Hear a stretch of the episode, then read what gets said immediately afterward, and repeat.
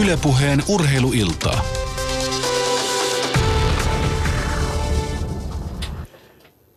Studiojoukkue on siis äh, tohtori Niina Laakso, Likesin tutkija vielä tällä hetkellä, mutta Suomen urheilun eettisen keskuksen tutkimusjohtajaksi siirtyvä ja, ja tuota, valtiokonttorin pääjohtaja ja ennen kaikkea tällä hetkellä Golfliiton puheenjohtaja Timo Laitinen – Jere Pehkonen on studiossa ja, ja nyt me muistutamme siitä, että kun kyse on urheilujohtamisesta, niin jos siihen on mielipiteitä, kysymyksiä, ajatuksia, niin me tarjoamme montakin eri kanavaa siihen, että mukaan pääsee, jos halua on.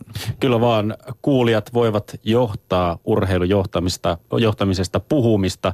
Omilla kommenteilla niitä otetaan mukaan tähän lähetykseen, sikäli mikäli niitä tulee Twitterissä hashtagillä urheiluilta sekä Yle Puheen shoutboxissa osoitteessa yle.fi kautta puhe. Ja mikäli oma mielipiteesi ei mahdu 140 merkkiä Twitterin puolelle tai sitten tuon shoutboxin rajaaman merkkimäärän sisään, niin tietenkin voi laittaa myös pitempää pätkää tulemaan sähköpostiosoitteeseen urheiluilta at yle.fi.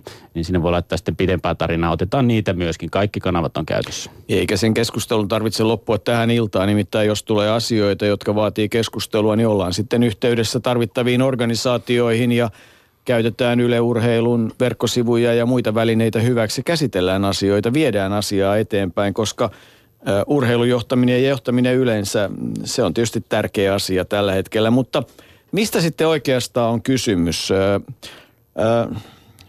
Johtaminen ja urheilujohtaminen, luoda edellytykset valmentajille, urheilijoille, liikkujille onnistua siinä, mitä ovat tekemässä – Siinäkö Niina on pohjaa keskustelulle?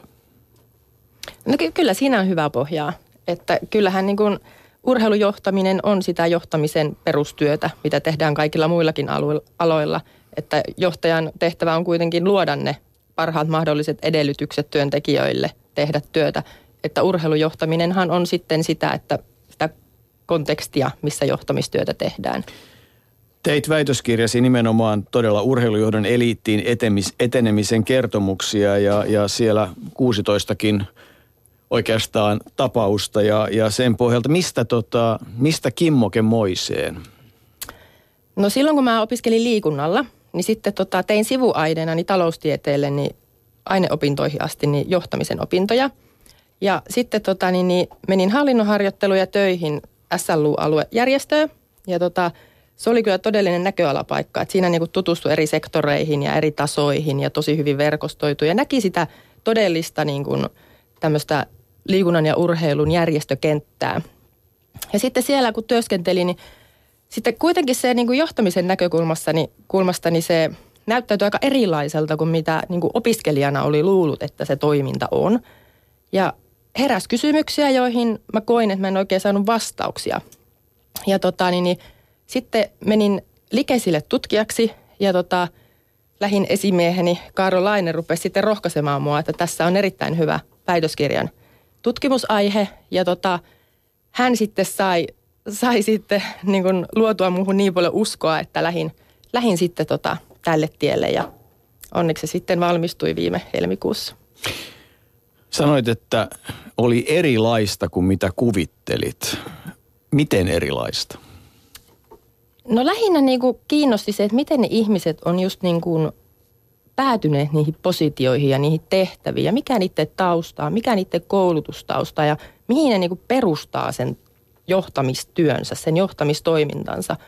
Koska se, että siellähän niin kuin osoit, tai näyttäytyi selvästi se, että he ovat kuitenkin aika paljon liikunnan ja urheilun kautta ovat niin kuin edenneet, edenneet urallaan.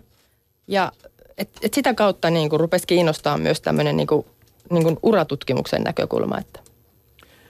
Timo Laitinen, miten sinun urheilujohtajaurasi alkoi?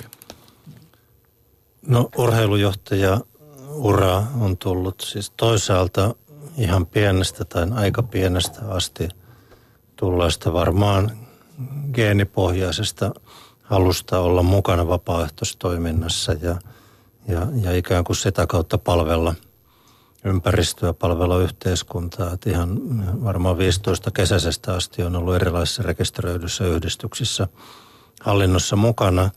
Ja, ja sitten samaan aikaan urheilut, en huippuurheilut, mutta kuitenkin kilpaurheilut. Ja nämä sitten yhdistyi 90-luvulla, kun tuli mahdollisuus, tai tarjoutui mahdollisuus toimia sulkapalloliiton puheenjohtajana. Ja sen jälkeen se oli sitten ajautumista. niin on väitöskirjaa mukaille. Tota, ö, olet siis tällä hetkellä valtiokonttorin pääjohtaja. Kysytään näin päin, että onko tästä yhdistystoiminnasta ja pitkästä vapaaehtoistoiminnasta ja sen aiheuttamista niin kuin tilanteista ollut hyötyä siinä, mitä teet siviilityönäsi ja olet tehnyt siviilityönäsi? Eli onko tämä tavallaan niin kuin vapaaehtoistoimintaan ja järjestötoimistaan mukaan meneminen kannustavaa? Ehdottomasti on ollut paras korkeakoulun johtamisen saralla. On ollut yhtäjaksoisesti esimiesasemassa vuodesta 1983 ja vapaaehtoistoiminnan, vapaaehtoistyön johtaminen – luottamushenkilönä minun mielestäni on kaikkein vaativinta henkilöjohtamisen näkökulmasta, koska et voi käskeä ketään, vaan vapaaehtoistoiminnassa pitää se motivaatio ylläpitää, innostus ylläpitää ja se ei ainakaan käskemällä tapahdu. Ja jos siellä onnistuu, niin on hyvät edellytykset kyllä onnistua sitten ihan normaali johtamisen ympyröissä.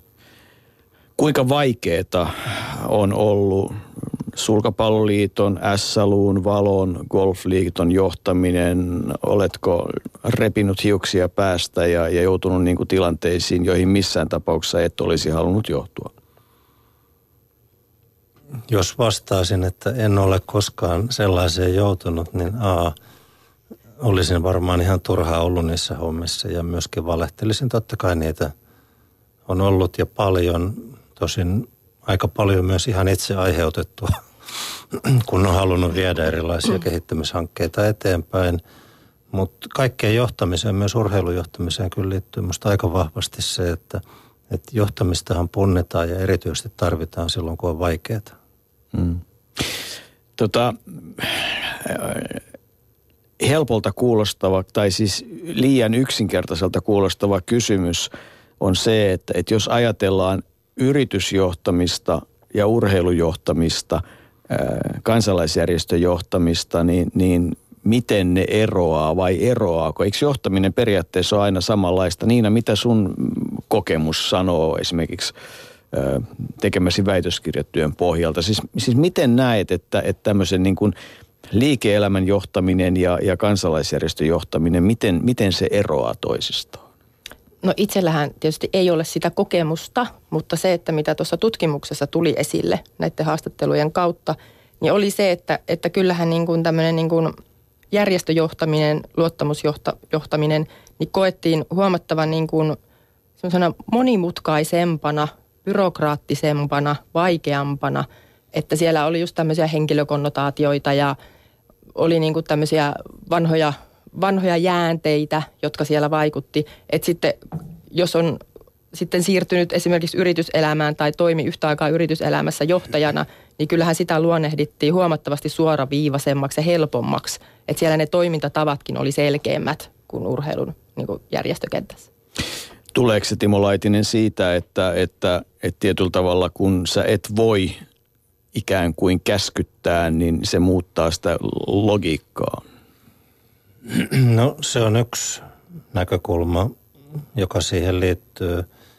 Sitten siihen liittyy myös tämä luottamusjohtamisen näkökulma sinänsä, että sä et ole siellä töissä ja sitten niissäkin, ainakin niissä organisaatioissa, missä itse on ollut, ollut mukana, niin on, on sitten tämä palkattu johtamisorganisaatio, myöskin toiminnanjohtajat tai vastaavat ja, ja niiden roolitusten – oikealla, oikealla tavalla ymmärtäminen. Koska yhdistysmaailmassa, jos tähän otetaan vähän juridiikkaa mukaan, niin, niin se iso ero sinne yrityspuolelle on se, että, että toimitusjohtaja osakeyhtiössä on sinänsä instituutio, jolla on oma selkeä juridinen vastuu ja, ja rooli.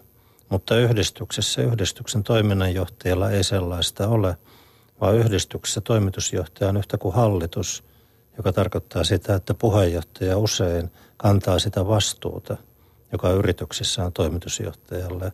Tätä ehkä liian harva oivaltaa ja, ja toimii sen mukaisesti, pohtii sitä, mutta, mutta se on yksi näkökulma, joka muuttaa tätä kenttää. Niin ja tähän tulee sitten, mennään sitten aika pieniinkin seurayhteisöihin saakka, niin se seuran rekisteröidyn yhdistyksen puheenjohtaja vastuu on ja hallituksen vastuu on aika paljon isompi kuin mitä usein kuvitellaankaan. Se on isompi kuin osakeyhtiön hallituksen vastuu. Tämä on aika merkittävä asia, kun niitä ratkaisuja tehdään.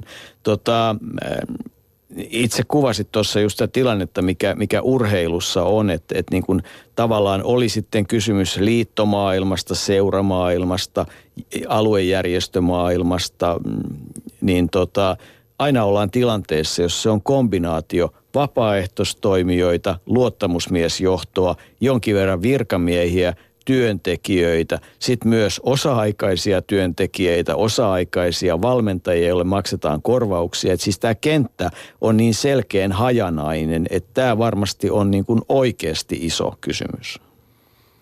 Kyllä se on ehdottomasti näin, mutta se pitää todeta, että kun on toiminut sitten ammattijohtajana pörssiyhtiössä – startup-yrityksessä toimitusjohtajana, nyt julkisella sektorilla valtiolla ja erilaisissa yhdistyksissä luottamushenkilön roolissa, niin, niin se mikä on universaalia ollut kaikki nämä vuosikymmenet on, on kolme asiaa kaikissa näissä yhteisöissä. Ensimmäinen on rahan riittämättömyys johtamisen näkökulmasta. Toinen on, on jatkuvasti esillä olevat ICT-ongelmat, tietojärjestelmäongelmat ja niiden ratkaiseminen.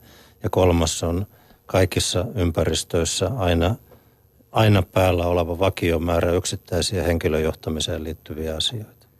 Ja, ja nyt sitten viimeisenä vuosina neljäntenä on, on tullut se, josta aloitimme, eli tämä julkisuuden ja viestinnän roolin korostuminen osana johtamista.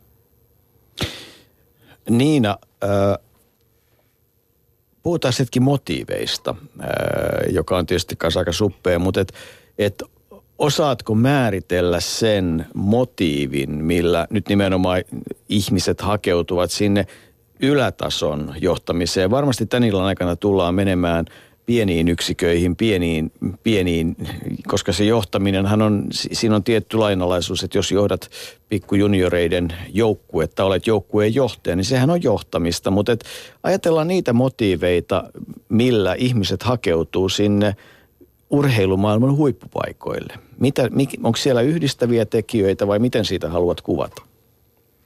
No motiiveita on varmaan hyvin monenlaisia – mutta jos nyt esimerkkinä käytän tuota väitöskirjaa, minkälaisia motiveita sieltä löytyy, niin nehän pystyy heti jaottelemaan niin tämmöiseen sisäiseen motiiviin, mitä henkilö itse kokee, vai sitten, että onko se ulkopuolelta asetettu se motiivi.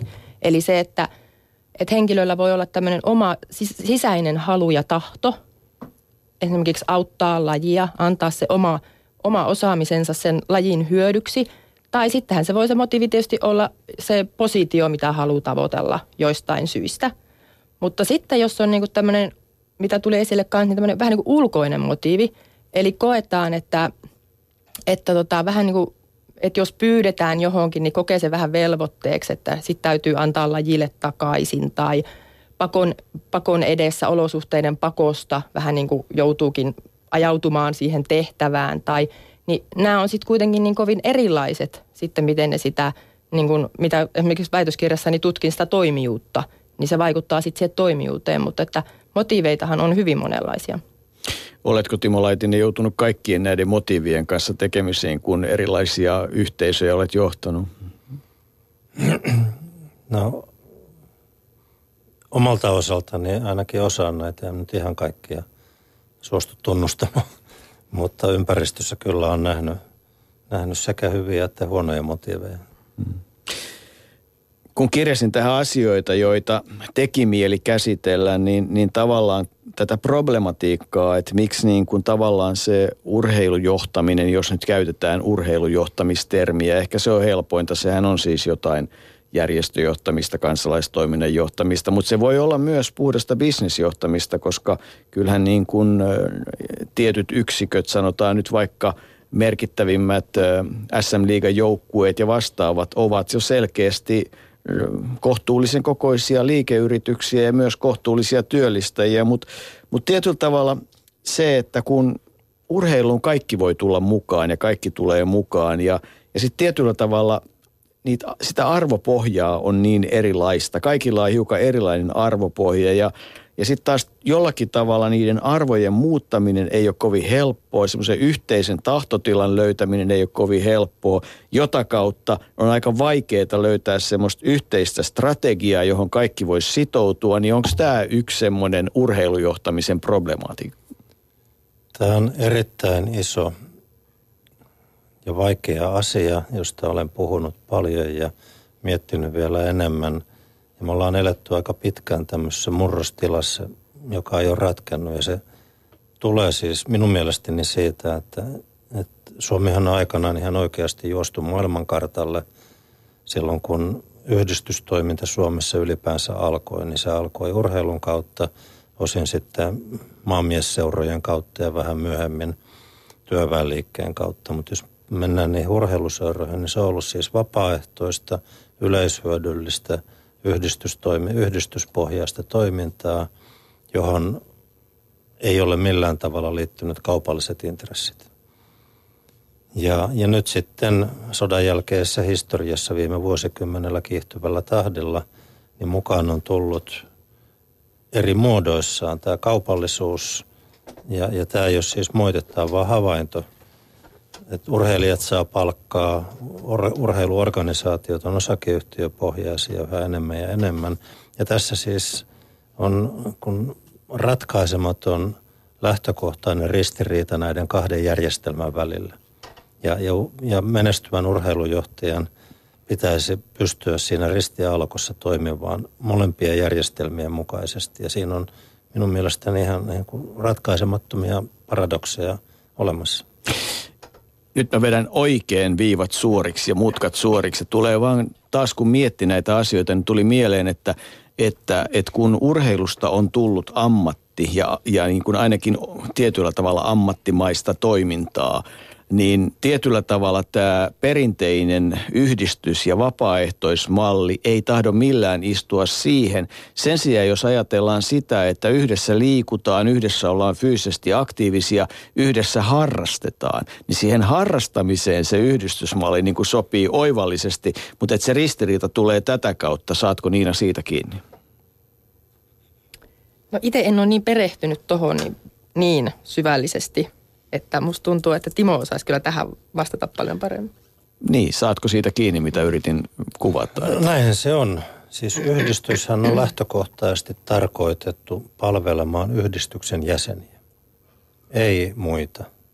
Ja, ja osakeyhtiö taas lähtökohtaisesti on tarkoitettu palvelemaan asiakkaita, siis ihan muita kuin sen osakeyhtiön omistajia – ja, ja nämä kaksi asiaa menee tässä meidän urheilumaailmassa. On mennyt jo pitkään oikein onnellisesti sekaisin, mutta niin tai näin, niin, niin, niin tosiasia on kuitenkin se, että, että ammattimaisuutta tarvitaan siinä joka tapauksessa hurjasti enemmän kuin tähän asti on kuviteltu ja, ja laajasti katsoen, niin sitä meillä ei ole riittävästi, siis myöskään siellä palkkapuolella, palkkajohtajapuolella.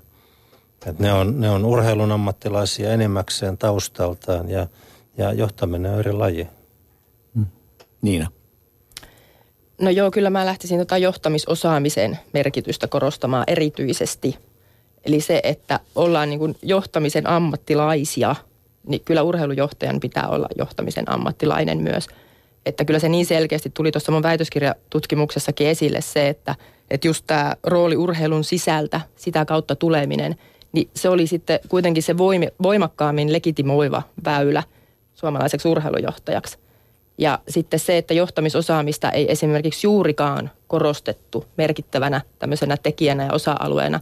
Että niissä haastatteluissa, ketkä siviili, siviili tota, ammatiltaan olivat johtajia, niin he osasivat tuottaa johtamisosaamisen merkityksen myös esiin. Mutta sitten esimerkiksi nämä, ketkä toimii operatiivisena johtajana, liikunnan koulutuksen saaneena, niin heidän, heidän niin kuin puheessaan se ei tullut esiin juurikaan. Mm-hmm. tota, eikö urheilussa ole kuitenkin ollut yrityksiä aika paljon, että muistan, että kaikenlaisia kallonkutistus kursseja on käyty milloin vasemmalla ja milloin oikealla. Timo? Varmaan on, siis on niitä ollut ja niitä on varmaan käytykin. Ja, ja johtaminenhän ei taatusti ole mikään syntymästä tulema lahja, vaan, vaan opittavissa oleva asia. Hiihtämään oppii hiihtämällä ja johtamaan oppii johtamalla ja kouluttautumalla, mutta pitää olla se halu tehdä sitä, mm. sitä opiskelua. Studiossa ovat siis äh, valtiokonttorin pää, pääjohtaja, tällä hetkellä Golfiton puheenjohtaja vielä jonkin aikaa Timo Laitinen sekä tohtori Niina Laakso, joka on tehnyt väitöskirja urheilujohtamisesta. Studiossa on myös Jere Pehkonen ja toivoisin koko ajan, että studiossa olisi paljon, paljon teitä kuulijoita nimenomaan meidän sähköisten välineiden kautta. Ja näin onkin. Otetaan tästä Shoutboxin puolelta yksi kysymys vähän tähän äskeisenkin puheenaiheeseen liittyen. Onko asiantuntijat tehneet vertailuja urheilujohtamisen osalta? Miten eroaa Suomi vs. Ruotsi, Norja, Tanska toiminnan tasolla nimenomaisesti? Onko ammattimaisella tasolla ja jos näin on, niin miksi? Onko meillä vertailevaa tutkimusmateriaalia vai onko siinä jollekin oivallisen väitöskirja-aihe? Joo, itse en ole ainakaan tehnyt, mutta tota, mielestäni kyllä tuollaistakin materiaalia voisi löytyä. Hmm. Timo, onko tota, kuinka paljon kollegoiden kanssa keskustelu avannut urheilujohtamisen eroa esimerkiksi Skandinaviassa? Siltä osin, kun Suomen liikunnan ja urheilun puheenjohtajana erityisesti pääsi vuosittain tapaamaan kollegoita, niin kyllä nämä perusprobleemat eri Pohjoismaissa on suurin piirtein olleet samanlaisia erityisesti Norjassa ja Ruotsissa, koska siellä myöskin tämä, tämä rakenteellinen kehitys on ollut aika tavalla samanlaista. Mutta kyllä muualla maailmassa, muualla Euroopassa yhä enemmän ollaan menty siihen suuntaan, että, että luottamustehtäviinkin valitut johtajat ovat palkkajohtajia. Ja se on aika iso ero. Onko se oikea suuntaus vai onko se vaikea suuntaus? Se on suuntaus. En mä tässä osaa sanoa, onko se oikea vai väärä. Suomessa me ollaan lähes sataprosenttisesti pidetty lähes pyhänä asiana sitä, että luottamushenkilöt on luottamushenkilöitä ja eivät saa siitä taloudellista korvausta. Siinä tulee minusta sellainen mielenkiintoinen kysymys, jos ajatellaan tämmöistä niin perussuomalaista urheiluorganisaatiota, jossa – on organisaatio, jolla on toimiva johto, virkamiesjohto, palkattu johto. Ja sitten sillä on hallitus, luottamusmieshallitus, jonka hallituksen tehtävänä on A, valvoa, B, sparrata sitä, sitä toimivaa johtoa. No nyt jos tämä organisaatio muuttuisi palkalliseksi, niin kuka, mikä on se instanssi, joka sen jälkeen toimii niin kuin ikään kuin valvovana ja sparraavana organisaationa, Timo Laitinen? Ei sitä sitten varmaan olisikaan. Että sit itse valvova itse, organisaatio. Itse, itseään valvovana, eikä se minun mielestäni siinä ole se ongelma, että kyllä tämän päivän läpinäkyvillä keinoilla se, se pystytään kyllä hoitamaan ja, ja niin kauan kuin urheilurahoitus on meillä sen kaltaista kuin on, niin, niin, eli, eli tulee julkisista lähteistä, niin on tietysti rahoittajien tehtävä myös tehdä sitä seurantaa, niin kuin nytkin tekevät. Mm.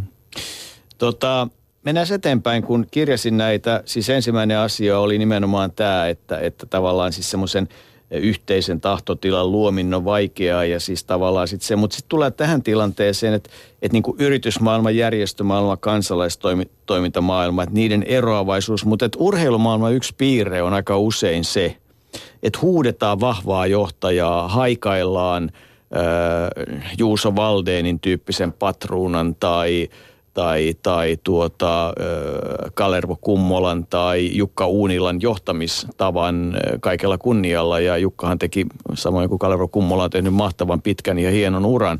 Huudetaan siis vahvan johtajan perään. Mutta sitten sit kun tullaan tilanteeseen, että saadaan huudettua vahva johtaja, joka alkaa johtaa, niin sen jälkeen pelätään sitä, kun joku alkaa johtaa. Tunnistatko tämmöisen, Timo?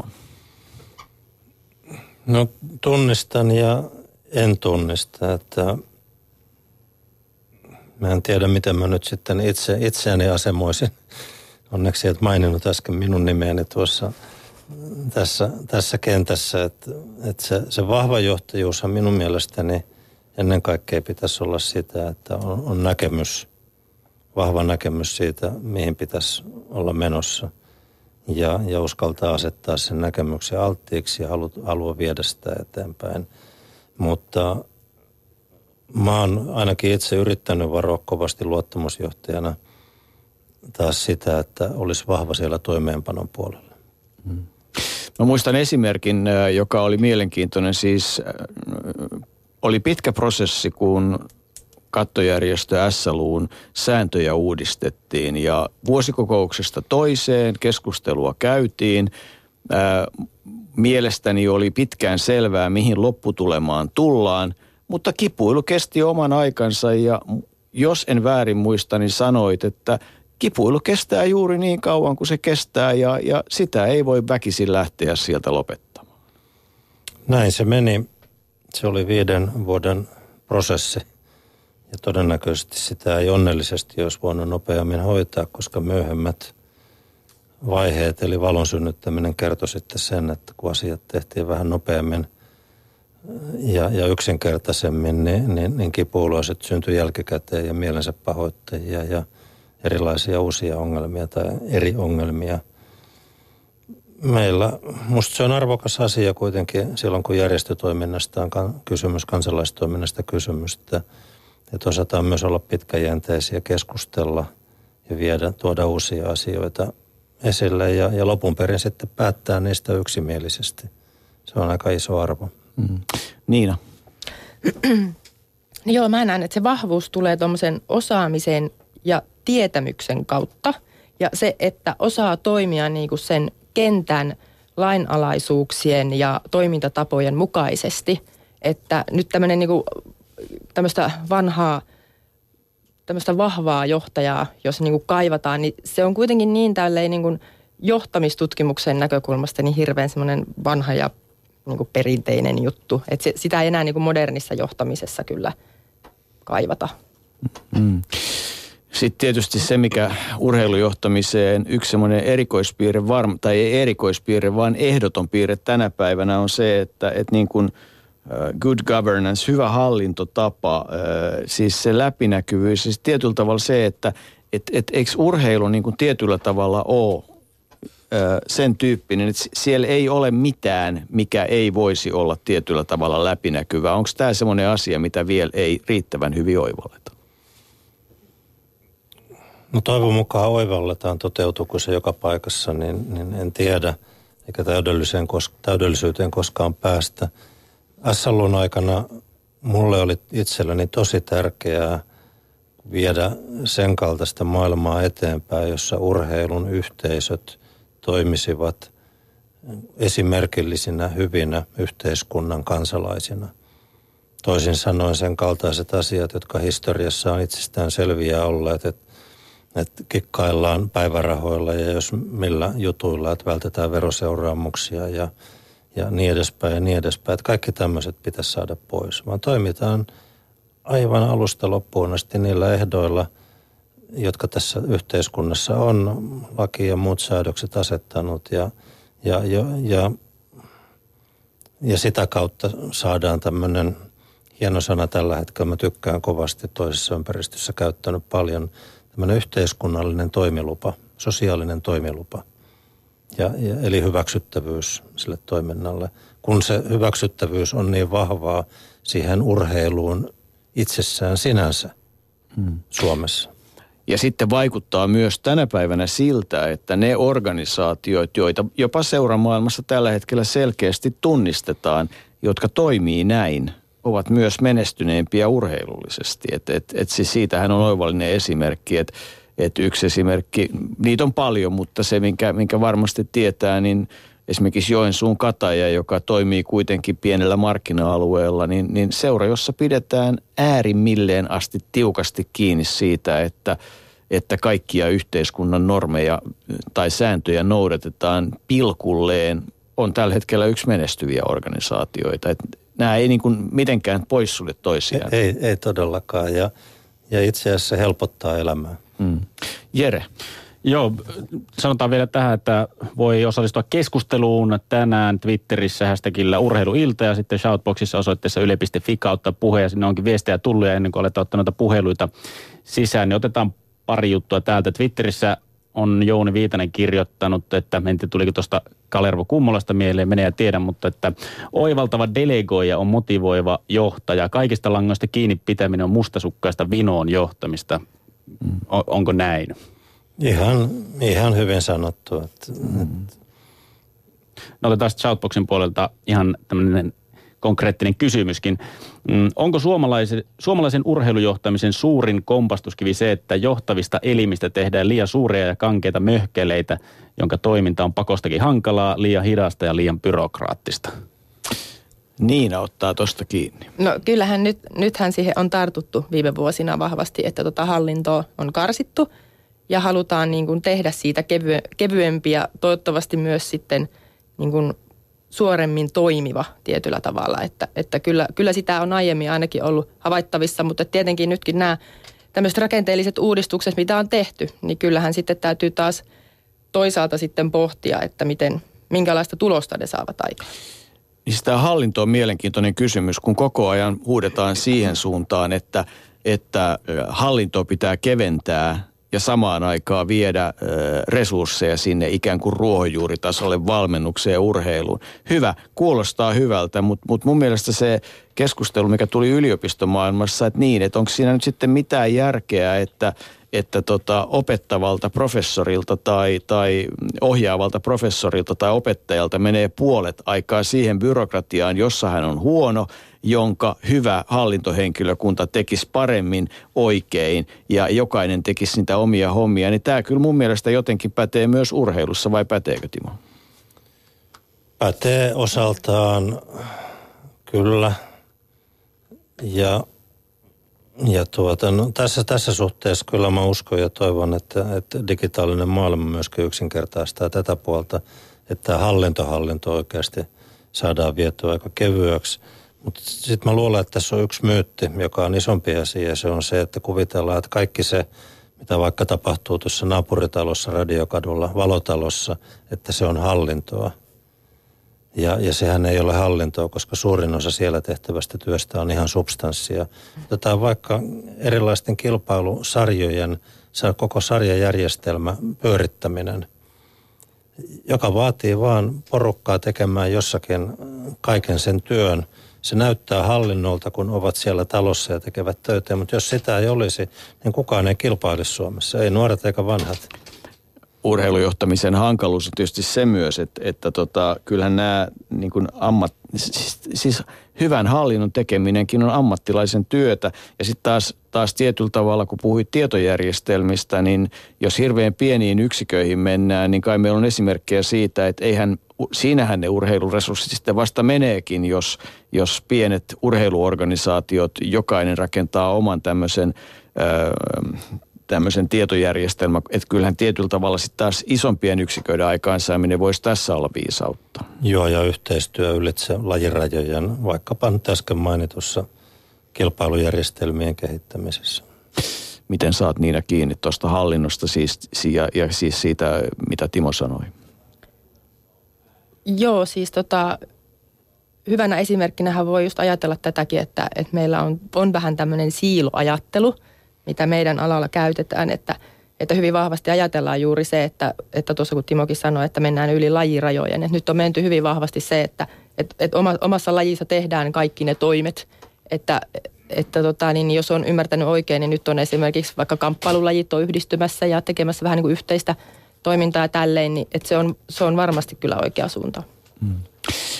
Otetaan puhelimeen kansanedustaja Saara-Sofia Sireen ja, ja tuota, olen saanut seurata sinun urheilujohtajauraasi mm, tavallaan lyhyen ja tavallaan pitkän aikaa, koska olet, voisi sanoa hyvin nuoresta alkaen ehtinyt toimia mukana, olet ollut sekä kattojärjestön nuorisotoiminnassa, kansainvälisessä toiminnassa, olet ollut seurajohtajana, olet ollut monessakin eri tehtävässä. Miten urheilujohtamuus, Saara-Sofia, sinuun on iskeytynyt? No joo, siis urheilujohtaminen on tietenkin myös määrittelykysymys ensinnäkin, että, että millä tasolla puhutaan ja – ja kaikenlaisessa johtamisessa on, on niin kuin hyviä ja huonoja malleja, mutta tota, urheilujohtajuutta on hirveän monenlaista. Se riippuu, että ollaanko pienessä seurassa tai, tai sitten isossa seurassa, jossa on päätoimisia ammattilaisia tai, tai puhutaanko vaikka urheilupolitiikasta kuntatasolla tai, tai valtakunnan tasolla. Mm. Mutta tota, kaikissa näissä on, on saanut olla mukana ja, ja nähnyt sitä urheilujohtamista nyt viimeisen kymmenen vuoden ajalta ainakin. Kysyin Timo Laitiselta, että valtiokonttorin pääjohtajan ja muihin toimiin, että, että tuota, onko urheilujohtaminen antanut, onko se ollut hyvää oppia tehtäviin, onko urheilujohtamisesta hyötyä nykyisessä tehtävässä kansanedustajana?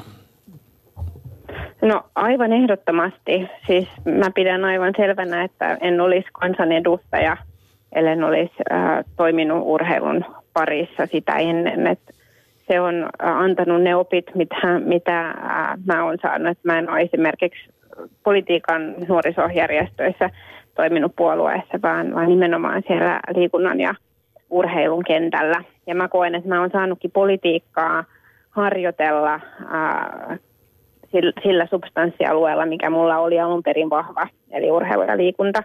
Kun esimerkiksi äh, kahdeksan vuotta sitten aloitin Turussa liikuntalautakunnan puheenjohtajana. Minkälaista on johtaa liikuntalautakuntaa? Sekin on urheilujohtamista. Joo, sekin on urheilujohtamista ja, mä toimin liikuntalautakunnan puheenjohtajana samaan aikaan, kun toimin, toimin äh, perinteikkään yleisseura Turun Riennon puheenjohtajana parikymppisenä ja ne oli aika erilaiset paikat, mutta heijasteli kyllä sitä, sitä urheilujohtamisen kulttuuria siinä mielessä, mikä on yksi ilmiö ollut, että se on edelleen ää, aika miehistä. Se mielikuva on, on ää, yllättävän miehinen ja nuorena naisena siellä, siellä sai sitten tasapainoilla, erityisesti siis silloin muutamia vuosia sitten. Liikuntalautakunta Turussa on aika arvostettu ja se on tosi haluttu paikka, mikä kertoo siitä, että, että sitä todellakin pidetään kiinnostavana politiikan sektorina kunnallispolitiikassa ainakin Turussa. että sinne, sinne kovia, kovia nimiä kyllä päätyy muun muassa Janina Andersson äh, kansanedustajauransa jälkeen halusi nimenomaan liikuntalautakuntaa Turun kunnallispolitiikassa. Kuinka tota, oletko joutunut urheilujohtajana ja seurajohtajana tilanteisiin, jossa koet, että nyt, nyt se kohtelu ei ole sellaista, mihin, mihin vapaaehtoistyön tekijän pitää joutua. Toisin sanoen, onko semmoista rehellistä selkään puukottamista ollut niin, että, että se on todella tuntunut pahalta? Äh, no politiikka on politiikkaa ja ne, ne politiikan ikävät lieveilmiöt näkyy kyllä politiikan eri tasoilla, myöskin paikallisessa politiikassa ja urheilunkin puolella. Mä en, en silloin koe, että mua olisi ikinä kohdeltu mitenkään erityisen huonosti, mutta, mutta tota, kyllä mulla sellaisiakin hetkiä on ollut, että mä oon miettinyt, että, että mikä se syy nyt olikaan, että mä haluan – haluan kaiken aikani tälle toiminnalle antaa. Mutta onneksi niitä syitä on, on aina sitten kuitenkin löytynyt. Timo Laitinen. No moi Sara-Sofia Timo tässä. moi hauska, Timo. Hauska, kun olet lähetyksessä mukana.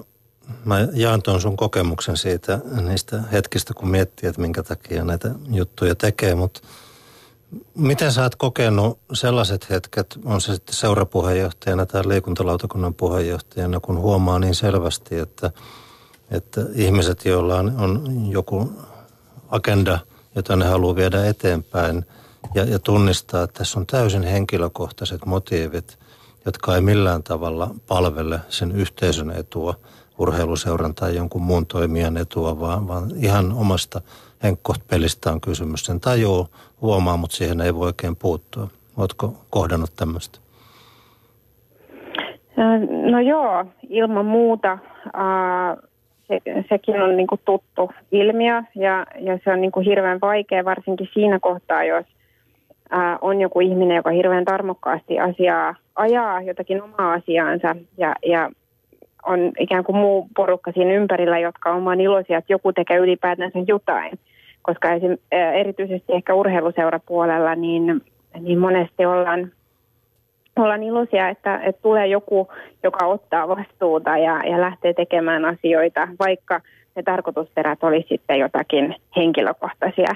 Mä luulen, että se liittyy osittain myös siihen, että, että varsinkin sellaisissa urheiluseuroissa, joissa toimitaan vielä hyvin pitkälti vapaaehtoistalkoa pohjalta, että ei ole esimerkiksi työntekijöitä ainakaan montaa, niin se kaikki energia ja aika menee niihin ihan arkipäiväisiin asioihin niin kuin tässä hetkessä. Et meidän täytyy nyt löytää sijainen tälle jollekin tunnille tai, tai joku muu tällainen niin kuin tulipalon sammuttaminen. Ja semmoinen isompi strateginen ajattelu, tässä pitkän tähtäimen ää, suunnittelu ää, jää sitten tekemättä. Se vaatisi hirveästi enemmän siltä, siltä porukalta. Ja silloin, jos tulee joku ihminen, jolla ikään kuin on se agenda valmiina, niin, niin sitä on, on tietenkin vaikeampi sitten pysäyttää.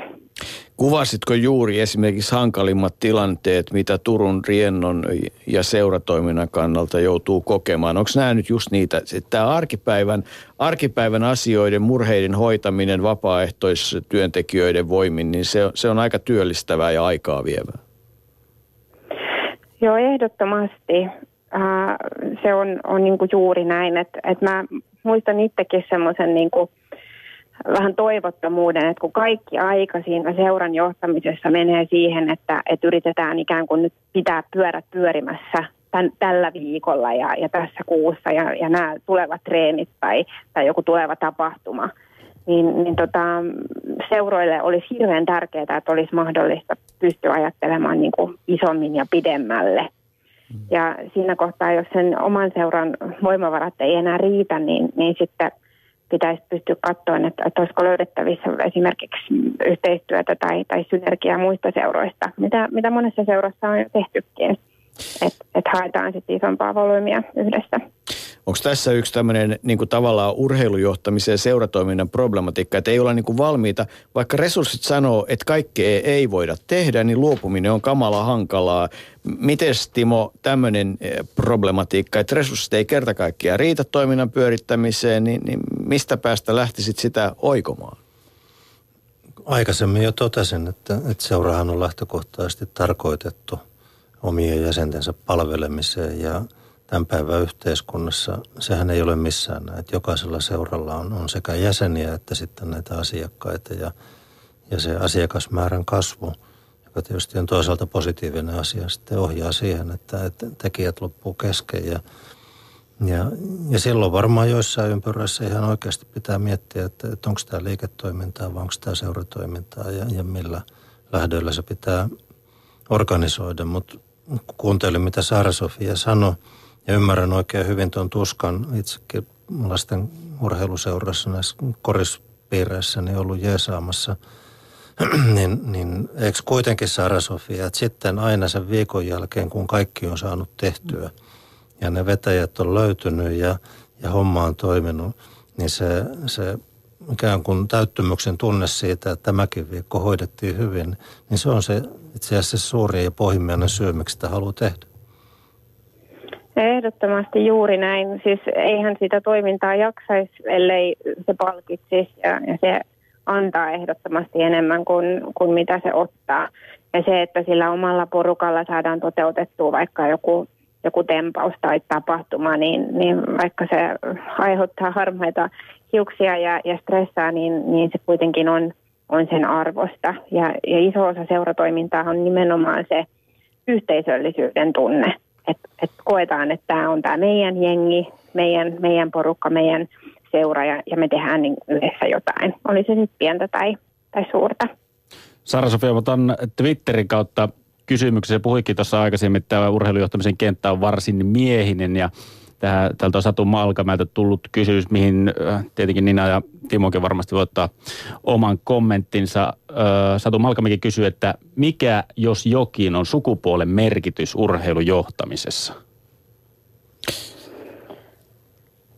Ei mikään.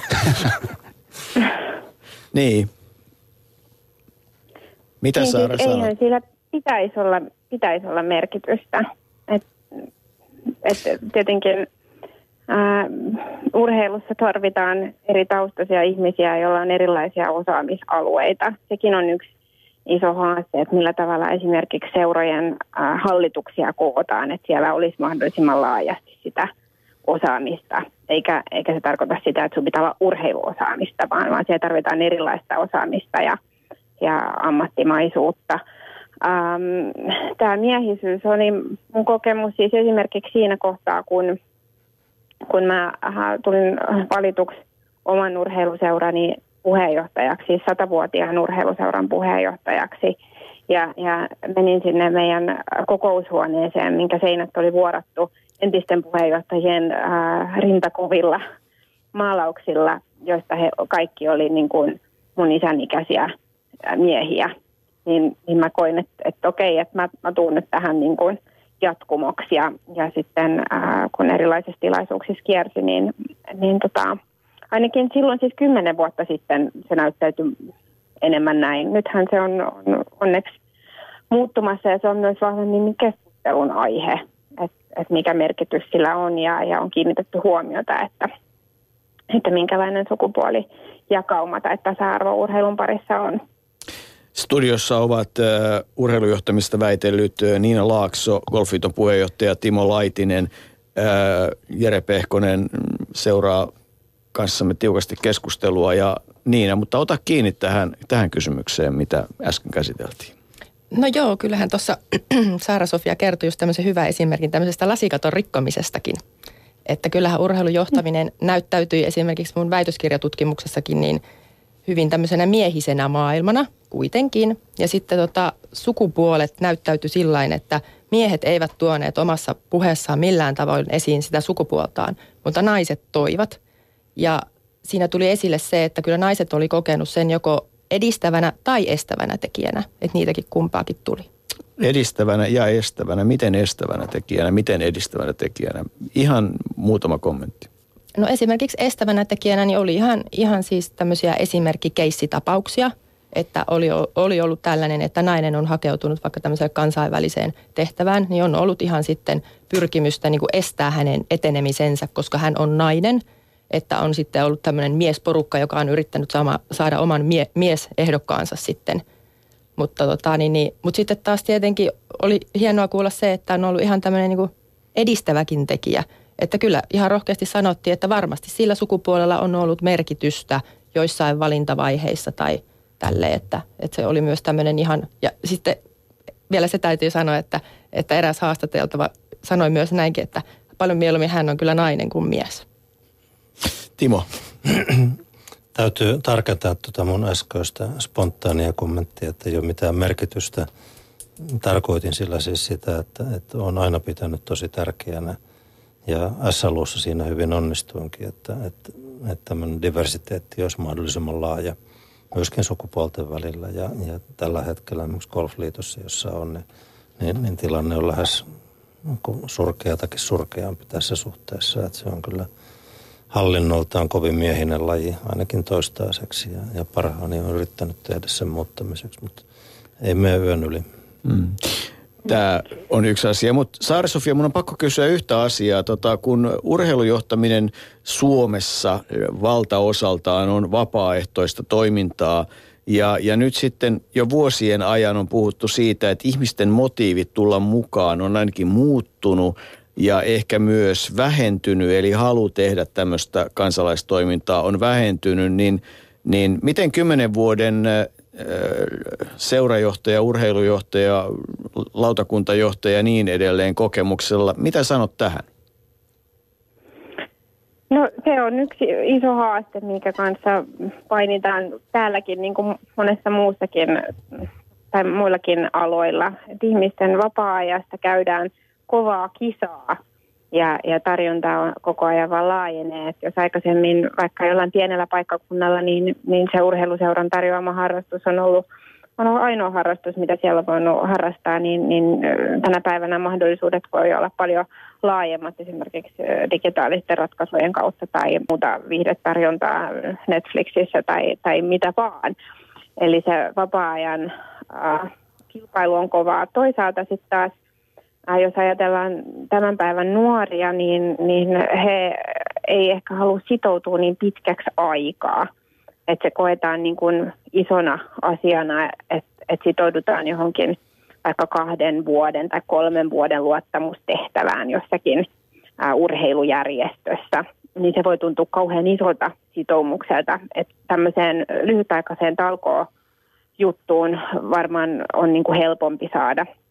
Mutta tämä, tämä nimenomaan kuvaa sitä, millä tavalla urheilujohtamisen ja, ja sen järjestömaailman täytyy muuttua. Sen täytyy elää ajassa, että ei tänä päivänä ihmiset enää koe mielekkääksi, että istutaan kokoushuoneessa ja käsitellään esityslistaa ja, ja sen mukaisesti jotakin vanhoja asioita, vaan, vaan vaikka se toimi, tai jotta se toiminta on kiinnostavaa, niin pitää päästä tekemään.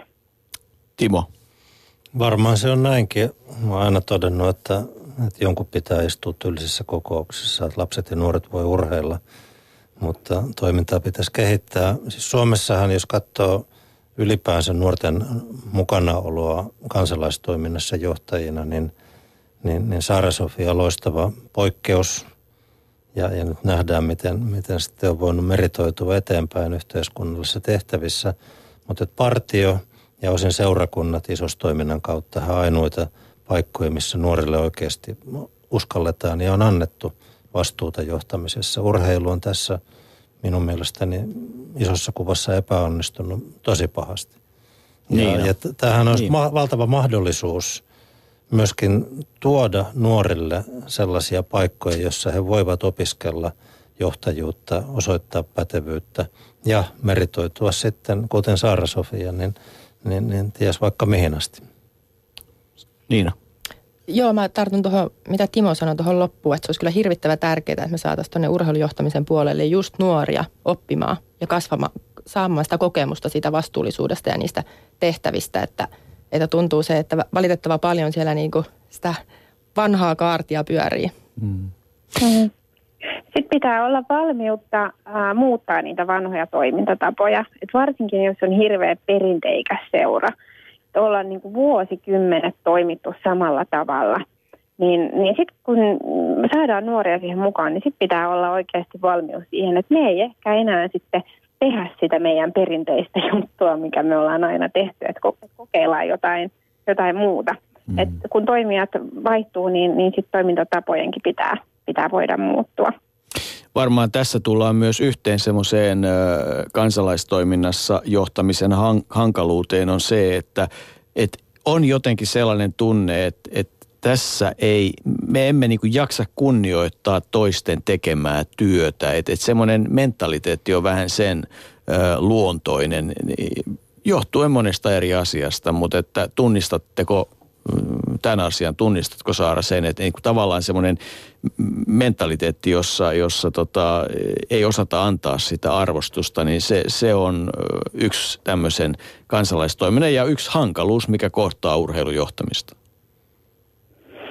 Joo, koen kyllä ja siitäkin on puhuttu niin kauan, kun mä oon ollut mukana ja, ja varmaan kauemminkin, että miten sitä vapaaehtoistoiminnan arvostusta voitaisiin lisätä, että mitkä olisi ne tavat, että että siitä saisi tunnustusta ja, ja arvostusta. Esimerkiksi nuorten kohdalla niin, niin on, on ollut ää, puhetta ja erilaisia kokeiluja vaikka siitä, että voisiko saada opintopisteitä tai, tai jotakin muuta työkokemusta ja, ja arvostusta siitä, että kun sä oikeasti teet sitä työtä, niin, niin sillä on, on merkitystä. Ää, johtamiskysymys on varmaan myöskin sillä, siinä mielessä, että, että millä tavalla – ää, sitä työmäärää onnistutaan delegoimaan, koska turhautuminen johtuu monesti myös siitä, että ää, se kaikki työmäärä, varsinkin semmoinen niin kuin, ää, tylsempi hallinnollinen ää, puoli, niin, niin se jää kapeille harteille. Ja sitten joku siellä henkihieverissä oman työnsä ohella vääntää jotakin seuran juttuja ja kokee, että hän ei saa siitä mitään tunnustusta eikä arvostusta, niin silloin se työ ei ole ei ole palkitsevaa. Onko myös tämmöinen problematiikka vastassa, että aika usein sitten saattaa tulla ihmisiä, jotka myös ottaa itselleen aika ison taakan ja, ja tota, muut ei sitten, vaikka näkevät, että siihen pitäisi puuttua ja tehdä, niin eivät halua sitä tehdä. Että et tavallaan urheiluun ja näihin tehtäviin hakeutuu myös ihmisiä, joille se on äärimmäisen tärkeä asia. Mitä Timo haluat sanoa siihen? No näin on varmaan urheilussa, mutta näin on kyllä ihan kaikilla muillakin elämäalueilla. Mm. Että ei tämä poikkea siinä, millään tavalla. Mutta yhden, jos niin kuin toivomme, että linjoilla on paljon kuuntelijoita sellaisia, joiden lapset esimerkiksi ovat tällä hetkellä, tälläkin hetkellä jonkun urheiluseuran harjoituksissa, kilpailussa mukana, niin, niin mulla olisi yksi toivomus ja se olisi se, että, että laittakaapa tänään tai huomenna sinne seuran vapaaehtoistoimijoille, hallituksen jäsenille kannustava viesti siitä, että kiitos, että tälläkin viikolla meidän lapset saa olla teidän yhteisössä mukana ja harrastaa. Ja jättäkää se sanomatta, että, että miksi tällä viikolla ohjaaja nyt tuli kaksi minuuttia myöhässä, vaikka me ollaan maksettu täysmaksua. Mä luulen, että tässä suhteessa tämä suomalainen kulttuuri, urheilukulttuuri voisi kehittyä aika paljon, että jaksettaisiin Saara Sofian kuvaamalla tavalla antaa sitä arvostusta ihan pienillä sanoilla arkisessa ympäristössä. Jere. Mahtavaa, kun Timo otit tämän arkisen ympäristön puheeksi, koska mä just tiirailin tässä silmillä, niin Samuli Haapalan twiittejä, jossa hän kirjoittaa, että jos saisin lainausmerkeissä palkaksi poikien jäämaksut, niin olisin erittäin mielelläni, mielelläni aktiivinen urheiluyhdistys toiminnassa mukana, vaikka joukkueen johtajana. Ja tästä puheen ollen Shoutboxissa oli kysymys tota aiemmin, että nuorten valmentamisen ammattimaistamista perään kuulutetaan jatkuvasti ja sinne esimerkiksi jääkiekon ja jalkapallon kohdalla resursseja laitetaankin, mutta pitäisikö noissa, noista resursseista edes pieni määrä suunnata yhdistystoimintaan, että tuommoisia pienen tason yhdistystoimijoita muistettaisiin pienellä korvauksilla, ehkä jäämaksujen maksamisella. Mitä sanot Timo, mitä sanoo, Timo aloita sinä. No kyllä varmaan kaikki keinot pitäisi järkevät keinot olla käytettävissä, millä tätä vapaaehtoistoimintaa voisi ruokkia. Ja, ja jos yhdistys sitten omassa päätöksentekojärjestyksessään tämmöistä päättää, siis huom läpinäkyvästi, että, että, että voidaan tämän tyyppisiä palkkioita tai, tai kannustimia antaa, niin siitä vaan. Mutta korostan sitä, että sen pitää olla kaikkien tiedossa, ettei niistä sitten salaseuroja ja sitä kautta taas herätetä kateellisuutta ja, ja vääriä mielikuvia. Saara-Sofia, saat viimeisen kommentin omalta osaltasi tähän iltaan, koska me jatkamme matkaa kohti, otamme yhteyttä Aaro Harjuun hetken päästä. Kuullaan kansalaistoiminnan johtamisesta ja muutoksesta järjestötoiminnasta, mutta et urheilujohtaminen Suomessa tänään, nyt ja tässä otsikolla kohti parempaa urheilujohtamista. Mikä on sinun loppuyhteenvetosi tähän hätään? Joo, Suomessa tarvitaan ylipäätänsä parempaa johtamista ja se pätee myöskin urheiluun. Mä sanoisin ehkä lopuksi vielä sen, mitä tuossa sivusinkin, että, että kyllä se urheilussakin kaiken A ja O on johtamisessa, että on, on strategia ja visio, mitä kohden mennään ja, ja sitten hyvä johtaja saa sen porukan työskentelemään yhteen sitä, sitä kohti. Ja toinen pointti on se, että ää, varsinkin siinä kohtaa, kun vaikka seuratoiminta koko ajan menee ammattimaisempaan suuntaan, niin, niin huomioidaan ne erilaiset taustat. Ettei koota vaan siitä omasta porukasta samanlaisilla taustoilla, samanlaisilla näkemyksillä ää, sitä johtoa sinne, esimerkiksi sinne ää, urheiluseuran hallitukseen, vaan, vaan tota, niin, niin etsitään sinne ihmisiä, joilla on erilaista annettavaa siihen yhteiseen tekemiseen. Saara-Sofia Sireen, turvallista matkaa Turkuun, koska ilmeisesti matkan päällä olet. Kiitos kovasti ja tsemppiä kaikille urheilujohtajille koko Suomessa. Ylepuheen urheiluiltaa. Ihan tovin päästä todella otamme yhteyttä mm, Aaro Harjuun ja kuulostellaan mm,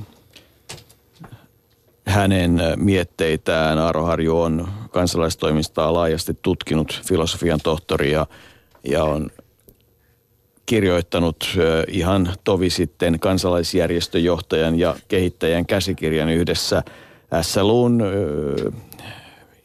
viestintäjohtajan, entisen viestintäjohtajan, nykyisen mielenterveysseuran viestintäjohtajan Eila Ruskanen Himman kanssa ja, ja sieltä muun muassa löydämme kymmenen erilaista teesiä, mutta tota, jotenkin mun on pakko ottaa tuohon mukaan se, se niin kuin, ö, tilanne, jossa puhuttiin tästä lyhytaikaisuudesta, että et niin tavallaan ö, se ongelmahan on se, että aika usein nämä urheilu johtajien urat eri puolilla on kohtuullisen lyhytkestoisia.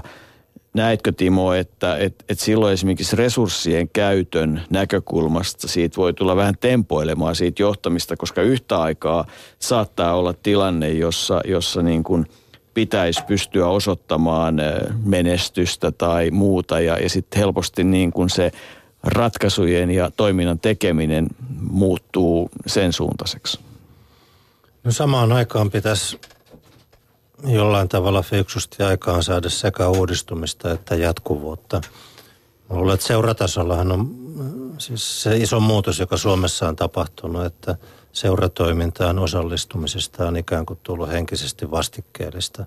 Että sen aikaa, kun itse tai oma lapsi jotakin harrastaa, niin ollaan valmiita olemaan siellä eri, eri muodoissaan mukana ikään kuin palkkioksi tai maksuksi siitä, että oma lapsi on siellä mukana. Ja, ja se motiivi tulee vain siitä vastikkeellisuudesta ja, ja se on musta valitettava piirre, että se motiivihan pitäisi tulla sen kaltaista asioista, joita Niina tuossa alkupuolella jo avasi siitä halusta palvella, halusta auttaa, halusta vaikuttaa. Mutta kyllä se uudistuminenkin on tärkeää. Mm. Oikein hyvää iltaa, Aaro Harju. Hyvää iltaa. Tietämättä oletteko kuunnellut lähetystä tähän mennessä, niin tota, kysyn kuitenkin se, että, että jos, jos, jos matkataan kohti parempaa urheilujohtamista, niin, niin, niin mistä sillä pitkällä kokemuksella, mikä teillä on, niin mistä lähtisit sitä asiaa viemään eteenpäin? Siinä on tietysti tavattoman monta näkökulmaa ja Kysymys on se, että onko kysymys valtakunnan järjestöstä tai onko kysymys paikallista nuorisoseurasta, urheiluseurasta. Että niissä on tietysti tavattoman iso ero. Mutta itse aina jotenkin ajattelen niin, että tunne oma tilasi ja katso siitä sitten eteenpäin, että se on yksi hyvä lähtökohta. Ja toinen on se, että me elämme tavattoman kovassa muutospyörteessä tässä suomalaisessa yhteiskunnassa ja toimintaympäristö muuttuu hurjasti – ja ihan se voi olla.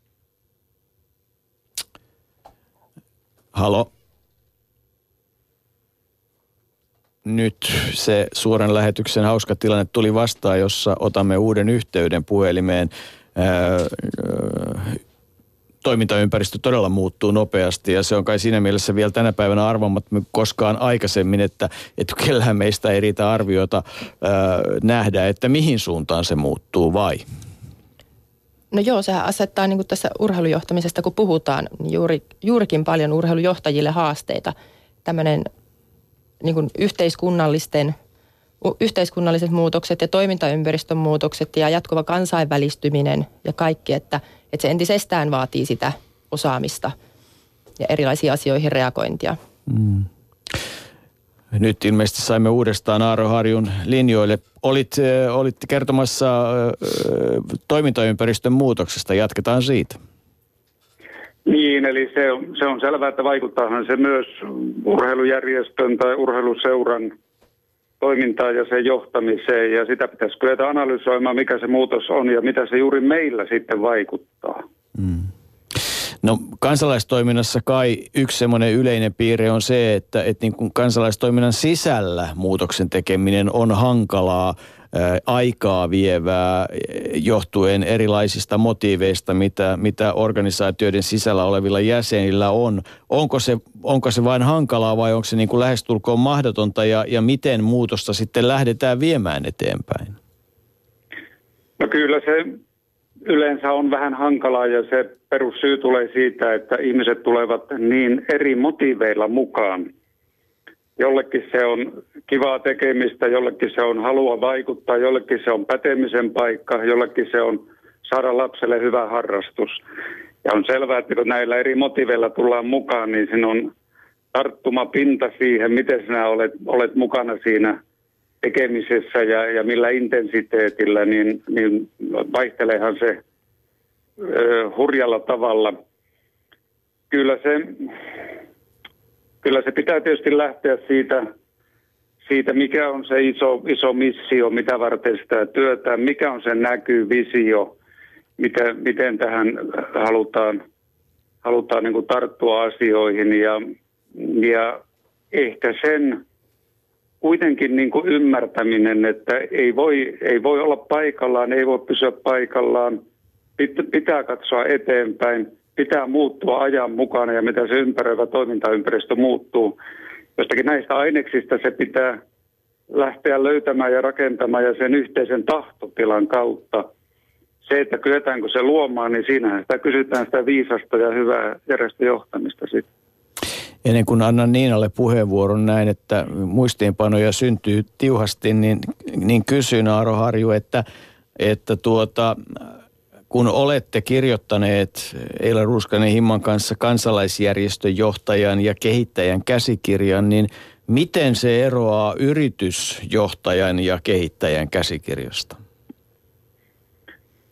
No on tietysti johtamisessa on tiettyjä peruslainalaisuuksia, että kyllähän me ihmiset olemme samanlaisia, olemme nyt työssä tai sitten harrastuksessa. Mutta kyllä me tietysti kovasti korostamme sitä, että se on eri konteksti, missä ollaan mukana, kun tullaan vapaaehtoisorganisaatioon ja tässä tapauksessa sitten urheilujärjestöön. Siellä se eetos on niin kuin aivan eri tavalla mukana, mitä liikeyrityksessä se on mukana. Siellä ollaan enemmän mukana tunteilla, intohimolla, sillä asian mielekkyydellä, merkityksellä on paljon isompi merkitys. Ja kyllä me niin korostamme sitä, että kun on nimenomaan kysymys järjestöjohtamisesta, niin siinä on vielä paljon enemmän kysymys ihmisten johtamisesta ja ihmisten vuorovaikutuksen johtamisesta kuin yritystoiminnassa, jossa niin kuin keskitytään enemmän asiaa ja keskitytään enemmän tiettyyn materiaaliseen tulokseen ja niin edes. Niina. Joo, tota, just tuossa joiltain osin poimin vaan tähän niitä asioita, että, että tota, niin mun mielestä olisi hirveän tärkeää se, että nyt pitäisi saada aikaan kuitenkin semmoista syvällistä pohdintaa ja keskustelua siitä, että, että minkälaisia urheilujohtajia suomalainen liikunta ja urheilu tulevaisuudessa tarvitsee, koska se muutos on juuri väistämätön ja koko ajan läsnä. Ja sitten se, että, että sitä muutostyötä voidaan tukea sillä, että saataisiin tämmöistä suunnitelmallista niin kuin urasuunnittelua ja urakehitystä ura, mm. urheilujohtajille, ketkä toimii sitten operatiivisissakin toimissa, koska nythän esimerkiksi eihän meillä ole semmoista suoranaista koulutusta, esimerkiksi jos mietitään vaikka korkeakoulutasolla niin urheilujohtamiseen. Aaro Harju. Joo, tämä pitää paikkansa. Itse olen ollut mukana sellaisissa pohdinnoissa ja keskusteluissa, muun muassa nyt teidän varmaan kaikkien tuntema Juha Heikkalan kanssa – Olemme sitä yrittäneet pohtia ja miettiä, että millä saataisiin systemaattinen järjestöjohtamisen ja tässä tapauksessa urheilujärjestöjohtamisen koulutus Suomeen ja miten siihen saataisiin sitten myös julkinen valta mukaan. Kun oli näitä politiikkaohjelmia vastaavia Suomessa, silloin tässä yritettiin tehdä todellinen ponnistus, että Jyväskylän yliopisto lähtisi tähän mukaan. Ei onnistunut. Ruotsissa on tämä asia, siellä on moni muukin asia on tietysti paremmin näissä asioissa, mutta siellä on, on niin kuin paljon systemaattisempaa tämä, ja tämä on valtaisa puute Suomessa. Niin kuin itse olen halunnut korostaa sitä, että, että järjestöjohtaminen on oma taitolajinsa, ja siihen ne lainalaisuudet suoraan, mitä tulee sitten yritysmaailman tai muualta johtamiskoulutuksesta, niin ei ne aivan tänne istu. Ja kun meillä ei ole tätä omaa, omaa koulutusta ja systemaattista jatkokoulutusta, niin kyllä me kärsimme siitä. Timo Laitinen. Viisaita sanoja. Mä oon aina välillä tässä miettinyt, että, että, että on selvästi niin, että meillä ei ole tarjontaa, mutta, mutta uskallan kyllä samalla kysyä, että onko meillä sitten riittävästi kysyntää. Äsken mainitun Juha Heikkalan pyynnöstä mä itse olin muutama vuosi sitten Juhan järjestämässä ja, ja nimenomaan lajiliitto – toiminnanjohtajille tarkoitetussa koulutusohjelmassa mukana puhumassa parin kolmen tunnin pätkän näistä aiheista, niin, niin, niin siellä oli neljä osanottajaa. Mm. Joo, tämä on, tämä on valitettava todellisuus, että ei ole myöskään riittävää kysyntää. jotenkin ajattelisin sen kuitenkin niin, että ehkä meiltä nyt ei Suomesta tavallaan tahtotilaa puutu eikä puutu ymmärrystäkään, mutta kun puuttuu täysin tämä traditio, että on tällaista, osallistutaan tällaiseen ja järjestö pitää tärkeänä kustantaa johtajalleen omaa järjestöllistä koulutusta. Että se on pitkä polku saada aikaan, mutta en pitäisi sitä kuitenkaan mahdottomana. Mutta ei se sormia napsauttamalla synny, se on totta. Jere. Twitterissä hashtagillä urheiluilta voi osallistua tähän keskusteluun ja sitä onkin tehty paljon. Ja täällä on juurikin tähän koulutukseen liittyen Jeremy välillä aika kovakin väite. Uh, Jeremy väli kirjoittaa, että johtajaksi ei todellakaan opiskella. Johtajuus on luontaista, mihin pitää löytyä lahjoja, mutta koulutuksella vapautetaan sitten se suurempi potentiaali. Ja vielä lisää tähän, että Suomessa on liikaa ajautuneita. Aaro Harju, ota siitä kiinni. No joo, näinkin voi tietysti sanoa, mutta, mutta mistäpäs me kukaan tiedämme sitä, että kuka meistä nyt on kehdossa syntynyt suureksi johtajaksi. Niitä on varmaan muutamia, mutta kyllä me useimmat nyt joudumme kuitenkin perehtymään ja opiskelemaan tätä. Itse kun olen koulutusasioiden parissa tehnyt elämäntyötä, niin, niin tämän uskon kuitenkin siihen, että ihmiset, jotka ovat varustettu hyvillä, hyvillä niin kuin oppimisvalmiuksilla ja motivaatiolla – niin kyllä tätä paljon voi oppia. Se on toinen puoli totuutta, että, että itse niin kuin järjestöjohtamisen oppii vain käytännön työssä, mutta ei siinä nyt kyllä pahaa tee, että sinä saat myös eväitä ja lähtökohtia siihen, kun sinä sitä työtä aloitat. Tai sinä olet suuressa muutosprosessissa, että sinä voisit osallistua koulutukseen, jossa sä saisit niin kuin vertaistukea vastaavaa siihen, että, että hei, miten tästä selvitään ja millä tavalla me opimme katsomaan eteenpäin. Timo Laitinen. No se on ainakin selvää, että urheilujohtajaksi ei opi sitä kautta, että urheilukilpailussa johtaa väliajoissa tai on joukkueessa, joka johtaa peliä puoliajalla. Että kyllä se, se johtaminen on vähän erilaista opiskelua. Totesin jo aikaisemmin, että, että, että se on se on kuitenkin, minun mielestäni se on oppimisasia, mutta siihen oppimiseen musta yhtenä kun lahjakkuuden tai osaamisen osa-alueena liittyy se halu ja kiinnostus oppia ja opiskella niitä asioita. Niina. Niin no, tietysti tällä opintopistemäärällä, mikä itsellä on takana, niin haluan kyllä uskoa, että sillä tiedolla on merkitystä ja sillä opiskelulla on merkitystä. Ja tota, mutta se, että että sitten ymmärrän myös sen toisen pointin siitä, että tietyllä tavalla on ihmisiä, jotka ovat parempia johtajia, koska se on kuitenkin sellaista niin kuin sosiaalista vuorovaikutusta. Ja esimerkiksi vaikka tämmöinen karismaattinen johtajuus, niin sehän ei ole mitään, mitä voi ulkoa oppia tai saada, vaan se on tietyllä tavalla semmoinen sisäinen ominaisuus, että, että, että ymmärrän kyllä ihan kummankin pointin. Haluatko Timo ottaa kiinni karismaattisuudesta? Rauhallisuus, määrätietoisuus ja, ja energisyys on kolme sanaa, jotka yhdessä tutkimuksessa useimmiten yhdistettiin henkilöihin, joita pidettiin karismaattisena. Ja, ja minusta rauhallisuuteen voi oppia ja määrätietoisuuteen voi oppia ja energisyyttäkin voi, voi kehittää. Että, että ei se kyllä äidinmaidossa ihan yksin tule. Aaro Harju. Joo, se on valtava lahja, jos sinä olet karismaattinen persoona, mutta jos nyt ajattelee, jos lasketaan mukaan paikalliset urheiluseurat, eli paljonko johtajia on ja paljonko tarvitaan suomalaisen urheiluliikkeeseen, niin ei niitä nyt vaan suomalaista äidinmaidosta niin paljon luontaisesti karismaattisia ihmisiä löydy, että kyllä siihen meidän tavallisten kuolevaisten pitää kuitenkin myös kouluttautua ja treenautua ja, ja kyllä siinä – tietotaito, oppi ja sitten käytännön kova tekeminen, niin kyllä se näistä yhdistelmästä sitten syntyy. Aro Harju, äh, haluaisin kysyä vielä sitä, että et, et jos nyt sitä ajatellaan, että ollaan matkalla kohti parempaa urheilujohtajuutta äh, tulevaisuudessa ja, ja, ja niin kuin halutaan kehittää nimenomaan äh, kansalaisjärjestöjä tässä tilanteessa urheilujohtajuutta, rajataan se nyt siihen, niin – onko olemassa jotain sellaista selkeää asiaa, jossa ehdottomasti jokainen urheilujohtaja voisi tällä hetkellä itseään? Tai mikä olisi se ensimmäinen asia, missä se kehittyminen voisi, mistä se voisi lähteä liikkeelle?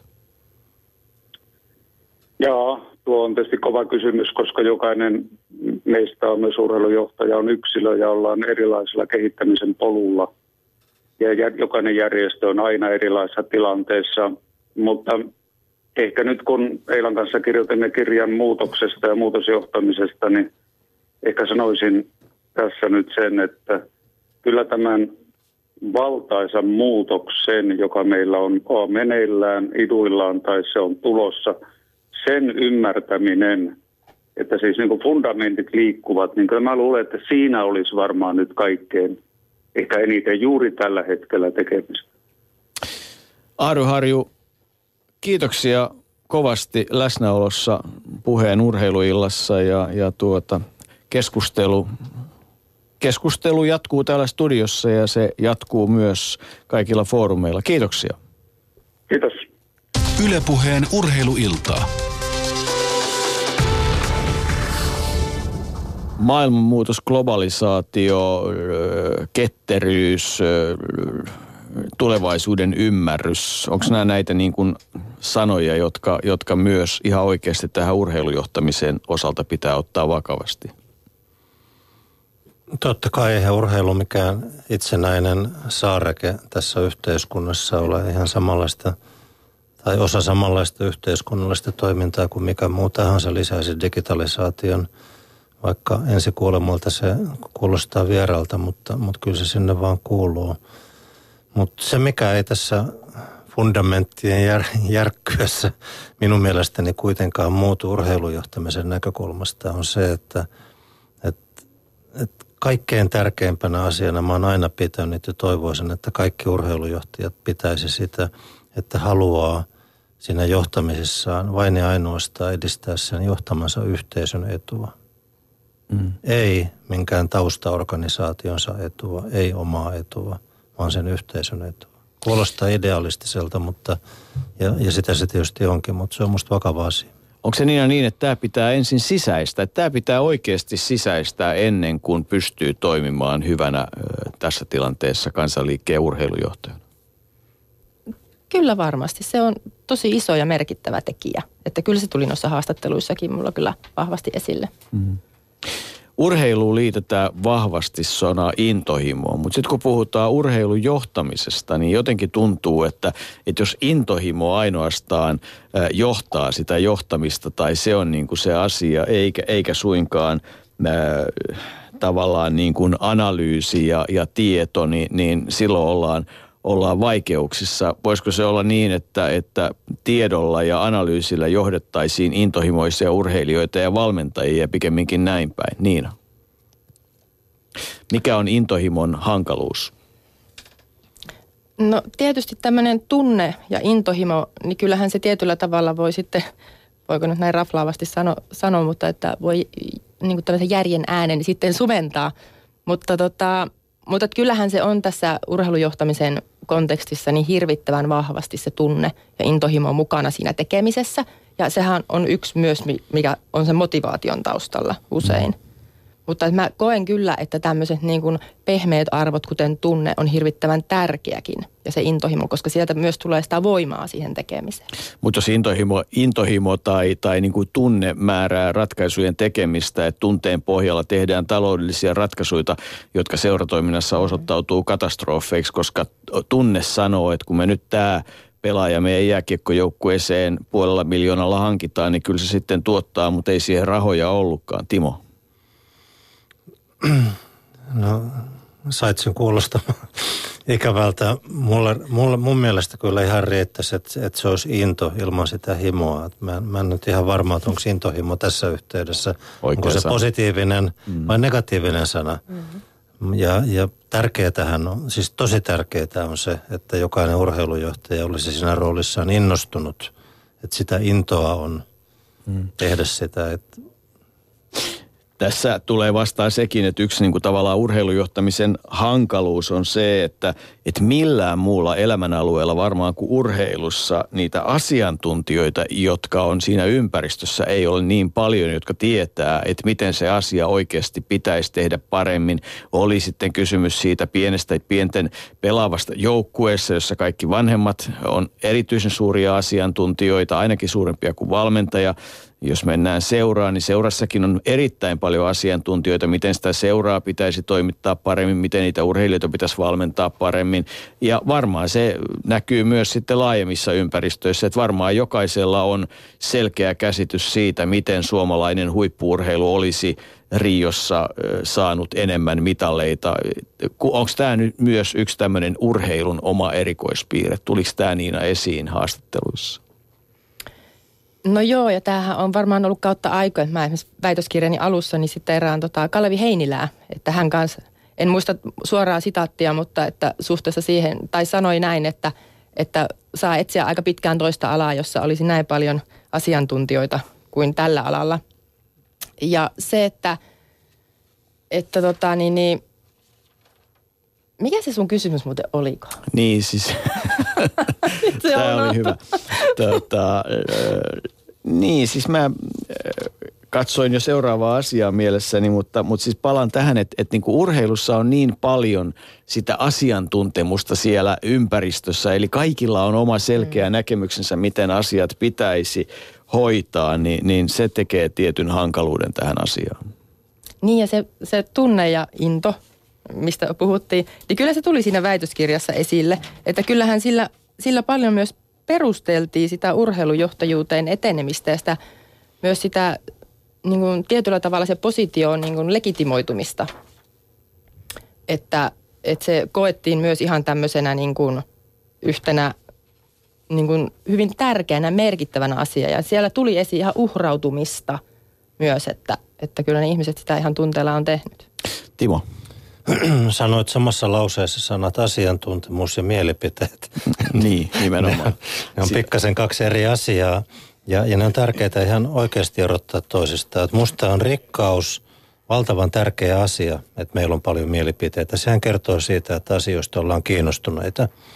Ja, ja se on sitten sen urheilujohtamisen tai urheilujohtajan taitavuutta osata niistä mielipiteistä – tai johtaa niitä mielipiteitä haluttuun suuntaan tai haluamansa suuntaan, viedä asiaa eteenpäin. Mutta samaan aikaan ainakin mulle on ollut tosi tärkeää esimerkiksi nyt Golfliitossa tunnistaa ne asiat, joissa mä oon itse amatööri, jossa mulla on mielipiteitä, mutta ei osaamista, asiantuntemusta ja jättää ne asiat sitten muiden tehtäväksi. Ihan konkreettisena esimerkkinä meillä on päävalmentajan valinta menossa tällä hetkellä juuri jonka valinnan tekee Golfliiton hallitus. Ja olen todennut, että mulla ei ole todellakaan osaamista osata sanoa, että kuka olisi paras päävalmentaja Golfliittoon. Kyllä se, se osaaminen siitä pitää löytyä jostain muualta se talon sisältä. Miten tämmöinen prosessi sitten viedään eteenpäin? Kuka sen päätöksen valmistelee? Miten se tehdään? se valmistelee toiminnanjohtaja ja onneksi hallituksessa on ihmisiä, jotka ovat oikeasti parempia asiantuntijoita kuin minä, paljon parempia asiantuntijoita kilpakolfin puolella. Eli siellä on hallituksessa pari henkilöä toiminnanjohtajien kanssa, jotka se valmistelevat ja tulevat tekemään esityksen hallitukselle ja, ja varmaan sen mukaan tullaan myös menemään. Studiossa ovat Yle Puheen Jere Pehkonen, studiossa on väitöskirjansa urheilujohtamisesta tehnyt Niina Laakso – Golfliiton puheenjohtaja, valtiokonttorin pääjohtaja Timo Laitinen ja puhelimessa on nyt Pasi Koski. Pasi, äh, on äh, tuttu ryhmä sinulle studiossa, mutta tuota, äh, kohti parempaa urheilujohtamista on iso otsikko. Äh, tuo omat teesisi keskusteluun. Helppo kysymys. Mitä, mitä pitää ottaa kohti parempaa urheilujohtamista? Mistä lähtisit sitä asiaa purkamaan?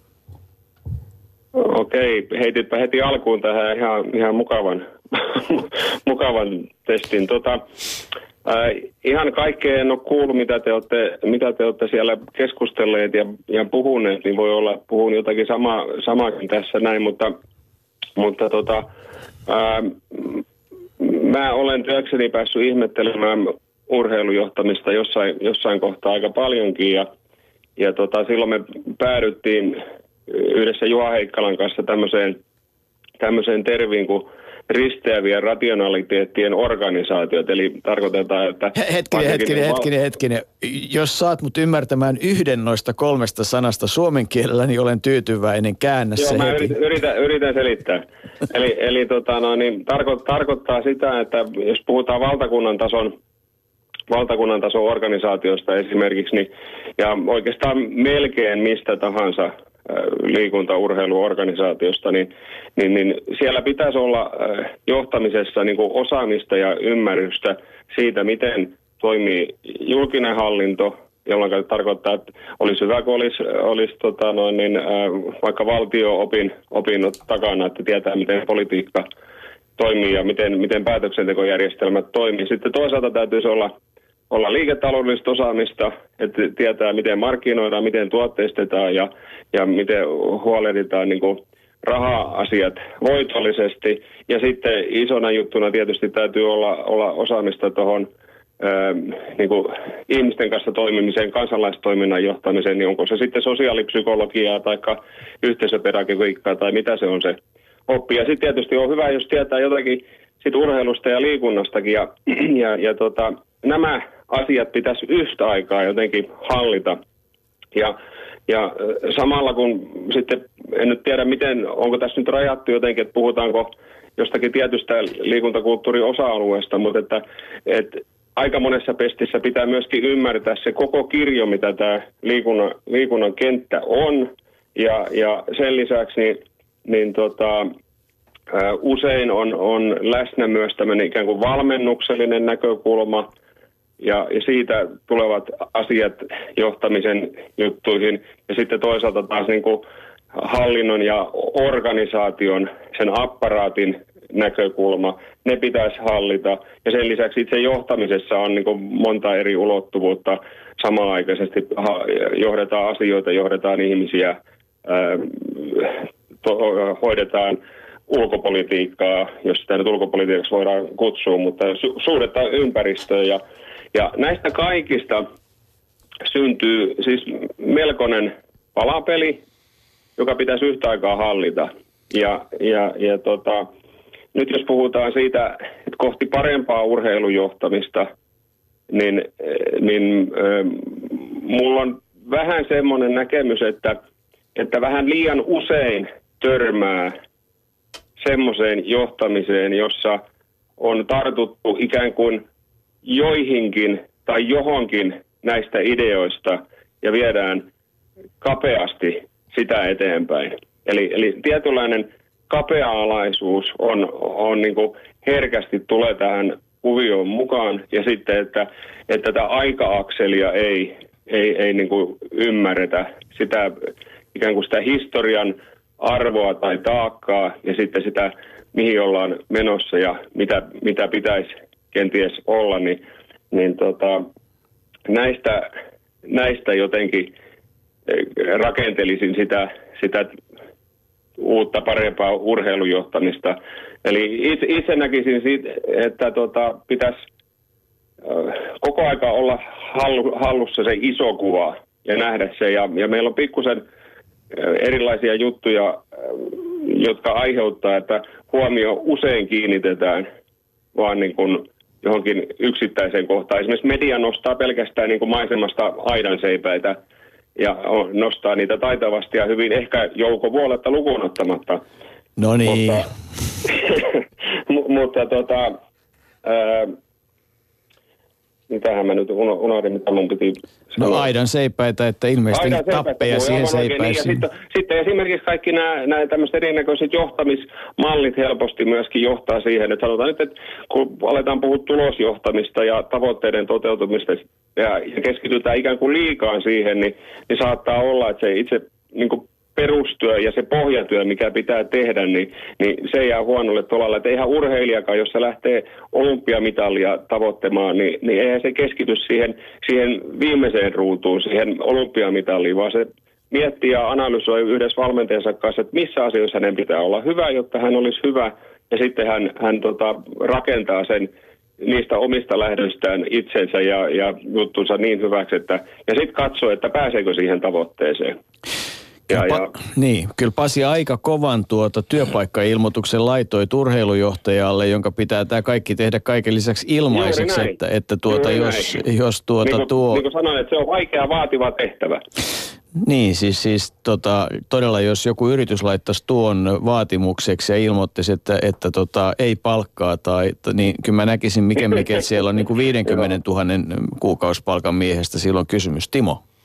Joo, on se hyvä, että, että en jutellut Pasin kanssa silloin, kun ilmoittaudun kiinnostuneeksi SLUn puheenjohtajuudesta. Olisi jäänyt kyllä ilmoittautumatta, jos tuon olisin kuullut etukäteen. Mm. Mutta mut, mut siis niinku kokonaiskuvassa vaatimukset on aika kovat, niin? Va- vaatimukset on, vaatimukset on hurjan, hurjan kovat ja sitten tietysti sit siinä arjen tilanteessa se ihminen, joka siinä testissä on, niin se sitten yrittää omilla lahjoillaan ja omilla konsteillaan selvitä ja hakee noista jonkinlaisen reitin, miten sen homman sitten hoitaa. Niina. Joo, hei Pasi. Joo, tota, moi moi. Mehän tota, kävimme tuossa reilu puoli vuotta sitten tämmöisen akateemisen väittelyn tästä urheilu, urheilujohtamisesta ja yhdessä, eli Pasi oli mun vastaväittäjäni. Ja tota, niin, niin, Tämä oli muuten sitten sattuma. Mä en tätä muuten oivaltanut siinä vaiheessa, kun Pasille soitin. Mutta... Joo, niin tota, et, olen tutustunut hyvinkin ja perehtynyt siihen teidän tutkimukseen ja itse tiedän, mi- mitä tarkoitat, mutta tuli sellainen olo, että jos tuolla radioiden ääressä on ihmisiä, jotka ajattelee, että ne haluaisi tulla urheilujohtamiseen, niin ton intron jälkeen niin he, he varmaan vähän säikähtivät. Et siinä mielessä niin itse näen sen, että nuo on kaikki relevantteja pointteja, mutta kuitenkin, koska eri tasoilla toimitaan eri tavoin ja sitten on luottamusjohtamista ja operatiivista johtamista ja sitten on kuitenkin eri sektoreitakin, niin kuitenkin nekin määrittää sen, sit sen painotuksen, että mitä siellä sitten enemmän tarvitaan. Että et itse näen, että ihan, ihan niin tuollaista kokonaispakettia on kyllä mahdoton, mahdoton toteuttaa. Timo. No, Pasi varmaan kertoo, että mitä siinä pitäisi olla, mitä olisi hyvä olla ideaalimaailmaa. Harvoin missä asiassa päästään, mutta mutta se tietoisuus siitä, miten kompleksinen maailma, vapaaehtoistoiminnan johtaminen yhdistettynä tähän ammattilaisurheilun kaupallisen maailman ympäristöön, josta aikaisemmin puhuimme, niin, niin se on poikkeuksellinen. Ja, ja toinen asia, jota mä haluan korostaa, jonka sanoin jo kertaalle, on se, että, että se urheilujohtajan ja johtamisen rooli painottuu erityisesti silloin, kun asiat ei menekään niin kuin pitäisi, jolloin se vastuunotto – ja, ja laivan kapteenina toimiminen myöskin julkisuudessa niin, niin korostuu ja, ja, ja se vaatii sitten taas ihan oman osaamisen. Mä en tiedä mihin lohkoon se Pasi näistä sun mutta kun otit tuon menee. esiin, niin nyt ollaan kuitenkin tilanteessa, että ei aikaakaan, kun suomalaisen urheilun uusi kattojärjestö, eli olympiakomitea, johon, johon siis koko, suomalainen, koko suomalaisen urheilun kattojärjestö etsii itselleen ja valitaan uusi puheenjohtaja, niin spekuloidaan nyt sitten näiden Pasin teesien ja Timon äsken sanoman jälkeen sitä, että en, minkälaisen puheenjohtajan Suomen olympiakomitea nyt tässä tilanteessa A ansaitsee, B tarvitsee. Saat Pasi aloittaa, kun olet siellä.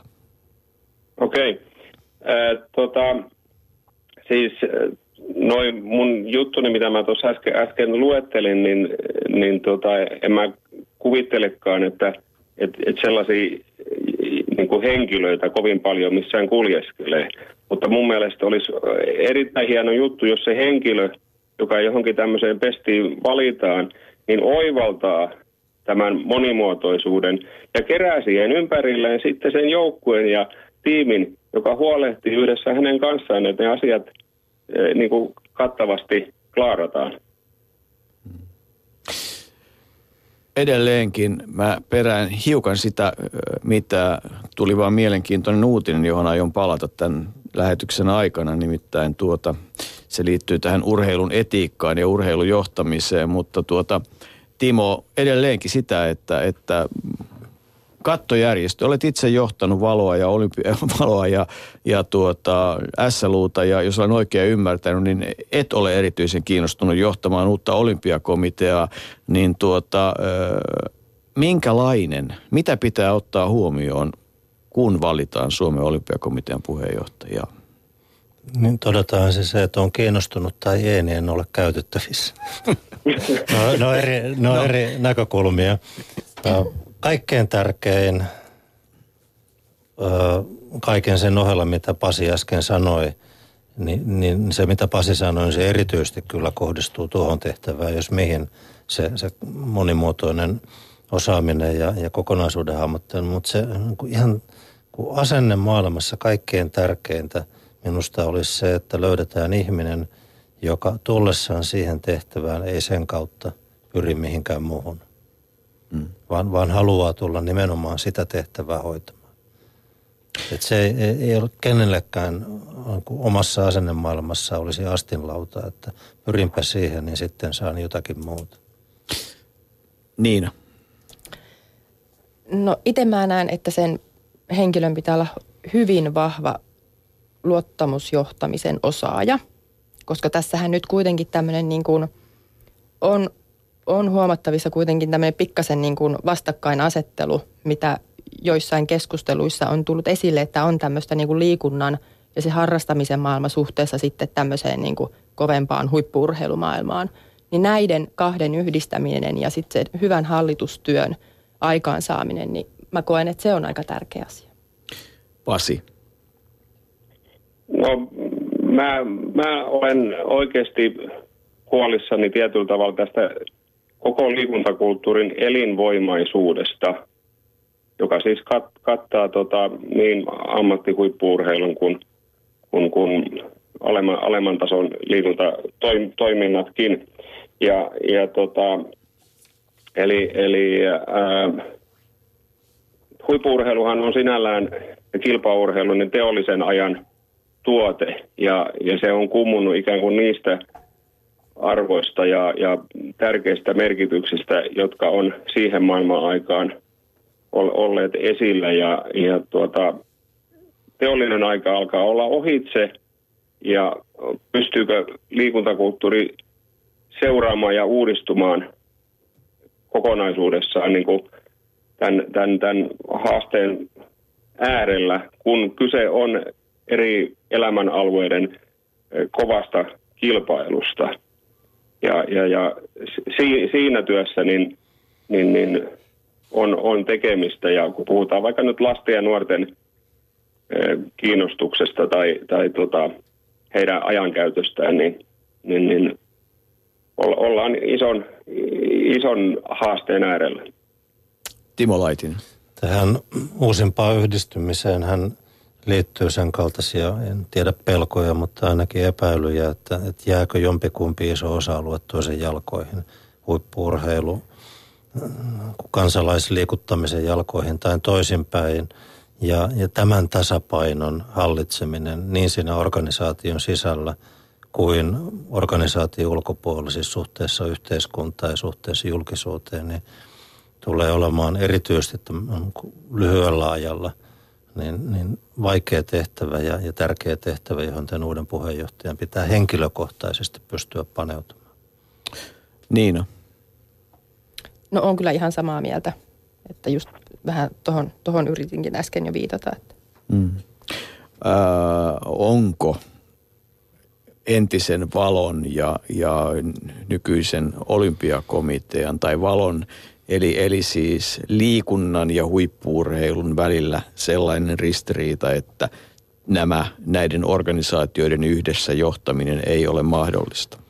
Ei ole sellaista ristiriitaa. Sehän on jatkumo nuoresta lapsesta, joka liikkuu ilokseen ja osasta tulee huippuurheilijoita.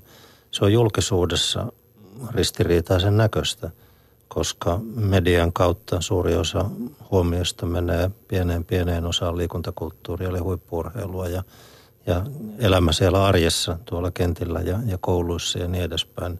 Sehän on ihan erilaista. Pasi Koski, onko se ristiriitaista? No kyllä mä aika pitkälti olen samalla kannalla, mitä, mitä Timo, Timo tuossa juuri, juuri sanoi, että se, se, on, se on, ei ole helppo paikka, mutta, mutta tota, kuvittelisin kuitenkin, että iso, isossa kuvassa löytyy yhteinen yhteinen, yhteinen linja, sillä tässä on kuitenkin, kuitenkin tota, se, mitä, olikohan Timo, kun käytti semmoista sanaa kuin yhteiskunnallinen toimilupa. Kyllä. Et jos, ei, jos ei siitä asiasta huolehdita, niin, niin aika vaikea näitä kuvioita on, on pyörittää. Ja, ja itse nyt ehkä vähän niin kuin virankin puolesta, niin mielelläni aina, aina tota, haluan ottaa tänne kasvatus elementin mukaan, mukaan tähän keskusteluun. Et kuitenkin me puhutaan nyt koulumaailman jälkeen niin eh, tärkeimmästä kasvatusjärjestelmästä tai laajimmasta kasvatusjärjestelmästä, mitä meillä tässä, tässä maassa on, niin, niin tota, se on hyvä saada mukaan tähän kuvioon ja se voi olla se linkki, joka sitoo tätä. Mm. Pasi Koski, saat vielä osallistua siihen yhteen tärkeään osaan, eli, eli urheilujohtamisessa tänä päivänä oma erityispiirteensä on se, että, että sen pitää olla läpinäkyvää ja e, erilaiset eettiset asiat nousee entistä enemmän mukaan ja ei enempää eikä vähempää kuin yhdeksän urheilijaa ovat jääneet kiinni Pekingin uusintatesteissä.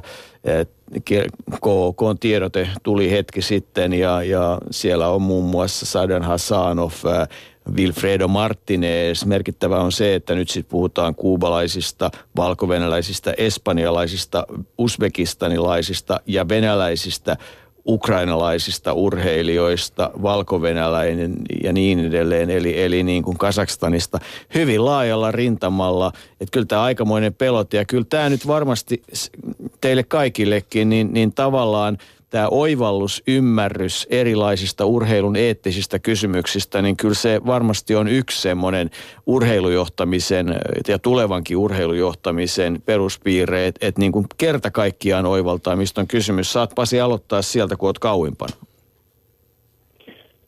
No, mitäs tuohon nyt sitten kommentoi, ehkä palaan siihen samaan termiin, minkä Timo tässä nosti esiin, eli se yhteiskunnallinen toimilupa, niin, niin, niin silloin kun näitä tapauksia ilmenee ja, ja, ja niitä, niiden kanssa joudutaan touhuumaan, niin, niin on se selvää, että vaikka ne ei tapahtuisi meidän, meidän maassamme, niin, niin, niin ei se tämän, tämän elämän alueen ja varsinkaan niin kuin urheilun ja huippuurheilun arvostusta ainakaan vankista ja vahvistaa, että, että tota, siinä, on, siinä on iso, iso hankala rasti nyt kyllä edessä taas ja edellyttää erittäin hyvää viestinnän ja kriisiviestinnän hallintaa. Taas yksi ominaisuus lisää hyvälle urheilujohtajalle, Timo. Aivan oikein. Joo, pitää paikkansa ja kyllähän nämäkin uutiset ja kaikki muut lieveilmiöt, on se sitten sopupelä ja mitä hyvänsä, niin kertoo minusta juuri ajassa elämisestä Suomessa, että, että Niinan tuleva työpaikka, urheilueettinen eettinen keskus on perustettu – enemmän kuin tarpeeseen ja, ja, ja toivon todella, että siinä myöskin niin Niina kuin hänen kollegansa tulee jatkossa onnistumaan ja, ja viemään siis keskustelun kautta tätä asiaa eteenpäin. Niina. Joo, niin kuin tuossa nyt lähetyksen alussakin jo puhuttiin näistä eettisistä asioista, niin, niin kyllähän se on hirvittävän tärkeää, että ne on noussut näin keskeiseksi, keskeisiksi puheenaiheiksi ja keskeiseksi osaksi niin kuin nyt ihan esimerkillisenä voidaan pitää tätä su- suomalaisen uuden järjestön perustamista, mikä on saanut kansainvälisestikin hienosti huomiota. Ja sitten se, että just, että, että, pidet, että nämä eettiset asiat ovat ihan, ihan sitä keskiössä, eikä jossain ulkopuolella oleva erillinen alue. Jere, saat tulla mukaan keskusteluun. Joo, ei kun tässä kattelin myöskin juurikin näistä, mistä puhuttiin näistä eettisistä asioista ja urheilujohtamisesta ja sen vaikeudesta lähetyksen alkupuolella siis siinä mielessä, että kun kaikki on julkista ja juurikin liittyen tähän Aleksi Valavuoren tapaukseen, nyt Espoo United on verkkosivuillaan kertonut sen, että he ovat vapauttaneet Aleksi Valavuoren tehtävistä, että teoilla on seuraukset. Ikävä asia hänen kannaltaan, mutta, mutta tota, se on taas, tässä taas kuva. Espoo Unitedin urheilujohto on tehnyt omat ratkaisunsa ja, ja, ja he ovat, se on nimenomaan ratkaisu, on ollut heidän ratkaisunsa, eikö niin Timo? No juuri näin. Mm. Hyvä. Pasi Koski, kiitoksia mukanaolosta lähetyksessä. Tota, ja mitä erinomaisinta urheilusyksyä. Olet siis äh, Lounais-Suomen liikunnan puheenjohtaja ja, ja sitäkin kautta vahvasti mukana urheiluliikkeessä. Sekin on urheilujohtamista. Sano vielä, onko se niin sanotusti noin monimutkaista urheilujohtamista kuin mitä yhdessä vaiheessa kuvasit? No kyllä, kyllä se kieltämättä aika monimutkaista on, että se meidän, meidän roolihan on tietyllä tavalla semmoinen alueellisen verkonkutojan rooli ja semmoinen, semmoinen äh, asiantuntijoiden äh, yhteenliittämisen homma ja, ja kouluttaminen ja kuntayhteistyö ja, ja, ja sen tyyppinen, niin kyllähän siinä, kyllähän siinä aika paljon showia, tai showia riittää niin paljon kuin jaksaa tehdä. Ei muuta kuin tekemään, ettei aika kulu hukkaan. Kiitos Pasi. Okei, ki- kiitos paljon. Kiitos, että sain olla mukana. Ylepuheen urheiluiltaa. Jaha, Niina Laakso, Timo Laitinen. Tultiinko me nyt yhtään hullua hurskaammaksi, kun viisi minuuttia on lähetysaikaa? Eli, eli tota, johtopäätös on se, että urheilujohtaminen on johtamista ja, ja ja, mutta, mutta ei johtamista helpoimmasta päästä. Onko se nyt sitten se, se tota, ensimmäinen päätelmä? Johtamista ei ole koskaan tarkoitettukaan helpoksi. Mm. Mm. Mutta tota, jos nyt jotain pitäisi kohti parempaa urheilujohtamista viedä ja, ja keskustella tai ja tuo tämän keskustelun pohjalta, niin, niin mitä Niina, mikä, mitä muistiinpanoja tuli sellaisia, jotka kannattaisi ikään kuin nostaa esiin? No en mä tiedä noista muistiinpanoista, mutta että kyllä jos niin mietitään tämmöisen hyvän urheilujohtamisen kannalta, niin mä näen itse tärkeänä tuon tutkimuksen teon kautta, että se johtamisosaaminen, johtamisen ammattilaisuus, mutta sitten kuitenkin se, että on sen kulttuurin ymmärtämistä ja esimerkiksi vaikka jos mietitään lajiliittoa, että on sen lajin syvä ymmärrys. Että niin kuin Timonkin puheessa tuli esille, niin sitä myös tarvitaan. Että täytyy, täytyy olla sitä, ja koska se, että se on kuitenkin tuo kulttuuri on aika vaativa ja se kenttä on aika vaativa. Että se helpottaa sen johtajan työtä myös, kun hänellä on tietyllä tavalla se, esimerkiksi sitä lajitausta. Mutta se ei tietenkään ole ainoa edellytys sen johtamistyön onnistumiselle. Ja tässä on myöskin illan aikana puhuttu paljon siitä, että mitkä motiivit kenelläkin on siihen urheilujohtamiseen, niin täällä on tullut ei sinänsä mitään niin kysymyksiä, mutta kommentteja tähän iltaan liittyen ja nämä motiivit paistaa näistä kommenteista hyvinkin syvältä. Jukka-Pekka Kantala muun muassa on Twitterissä kirjoittanut, että vapaaehtoistyön johtamisessa siinä on omat haasteensa, mutta kuitenkin kaikista palkitsevinta onnistuessaan kaikille osapuolille. Myös Jouni Huotari on kirjoittanut, että Urheilujohtajalla on valtava määrä hallittavia asioita, mutta itse olen saanut myös kiitosta ja se lämmittää, vaikka ilmaiseksi ollaan tätä tehtykin. Mm. Timo Laitinen, minkälainen on ollut urheilujohtaja ura? Mä vedän rohkean johtopäätöksen, että ainakin joksikin aikaa urheilujohtaja ura on nyt niin kuin lähiaikoina loppu, eli, eli kun vetäydyt Golfliiton puheenjohtajuudesta, niin, niin vetäydyt enemmänkin taustavaikuttajaksi. Paljon on annettu, mutta onko paljon myös saatu? Erittäin paljon on saatu. Se on ollut mulle tärkeä asia, että on saanut palvella yhteiskuntaa myöskin tätä kautta. Tämä on, ehkä kuulostaa tyhmältä, mutta on ollut mun tapani tehdä hyvän tekeväisyyttä, jos sitä sellaiseksi voi tulkita. Tämä yhteisöhän on aivan fantastinen. Ja, ja on, on siis kaksi syytä, miksi mä oon sitä halunnut tehdä toistakymmentä vuotta. Toinen on, on siis halu palvella ja kehittää yhteiskuntaa, mutta toinen on ne ihmiset tässä urheiluyhteisössä Suomessa.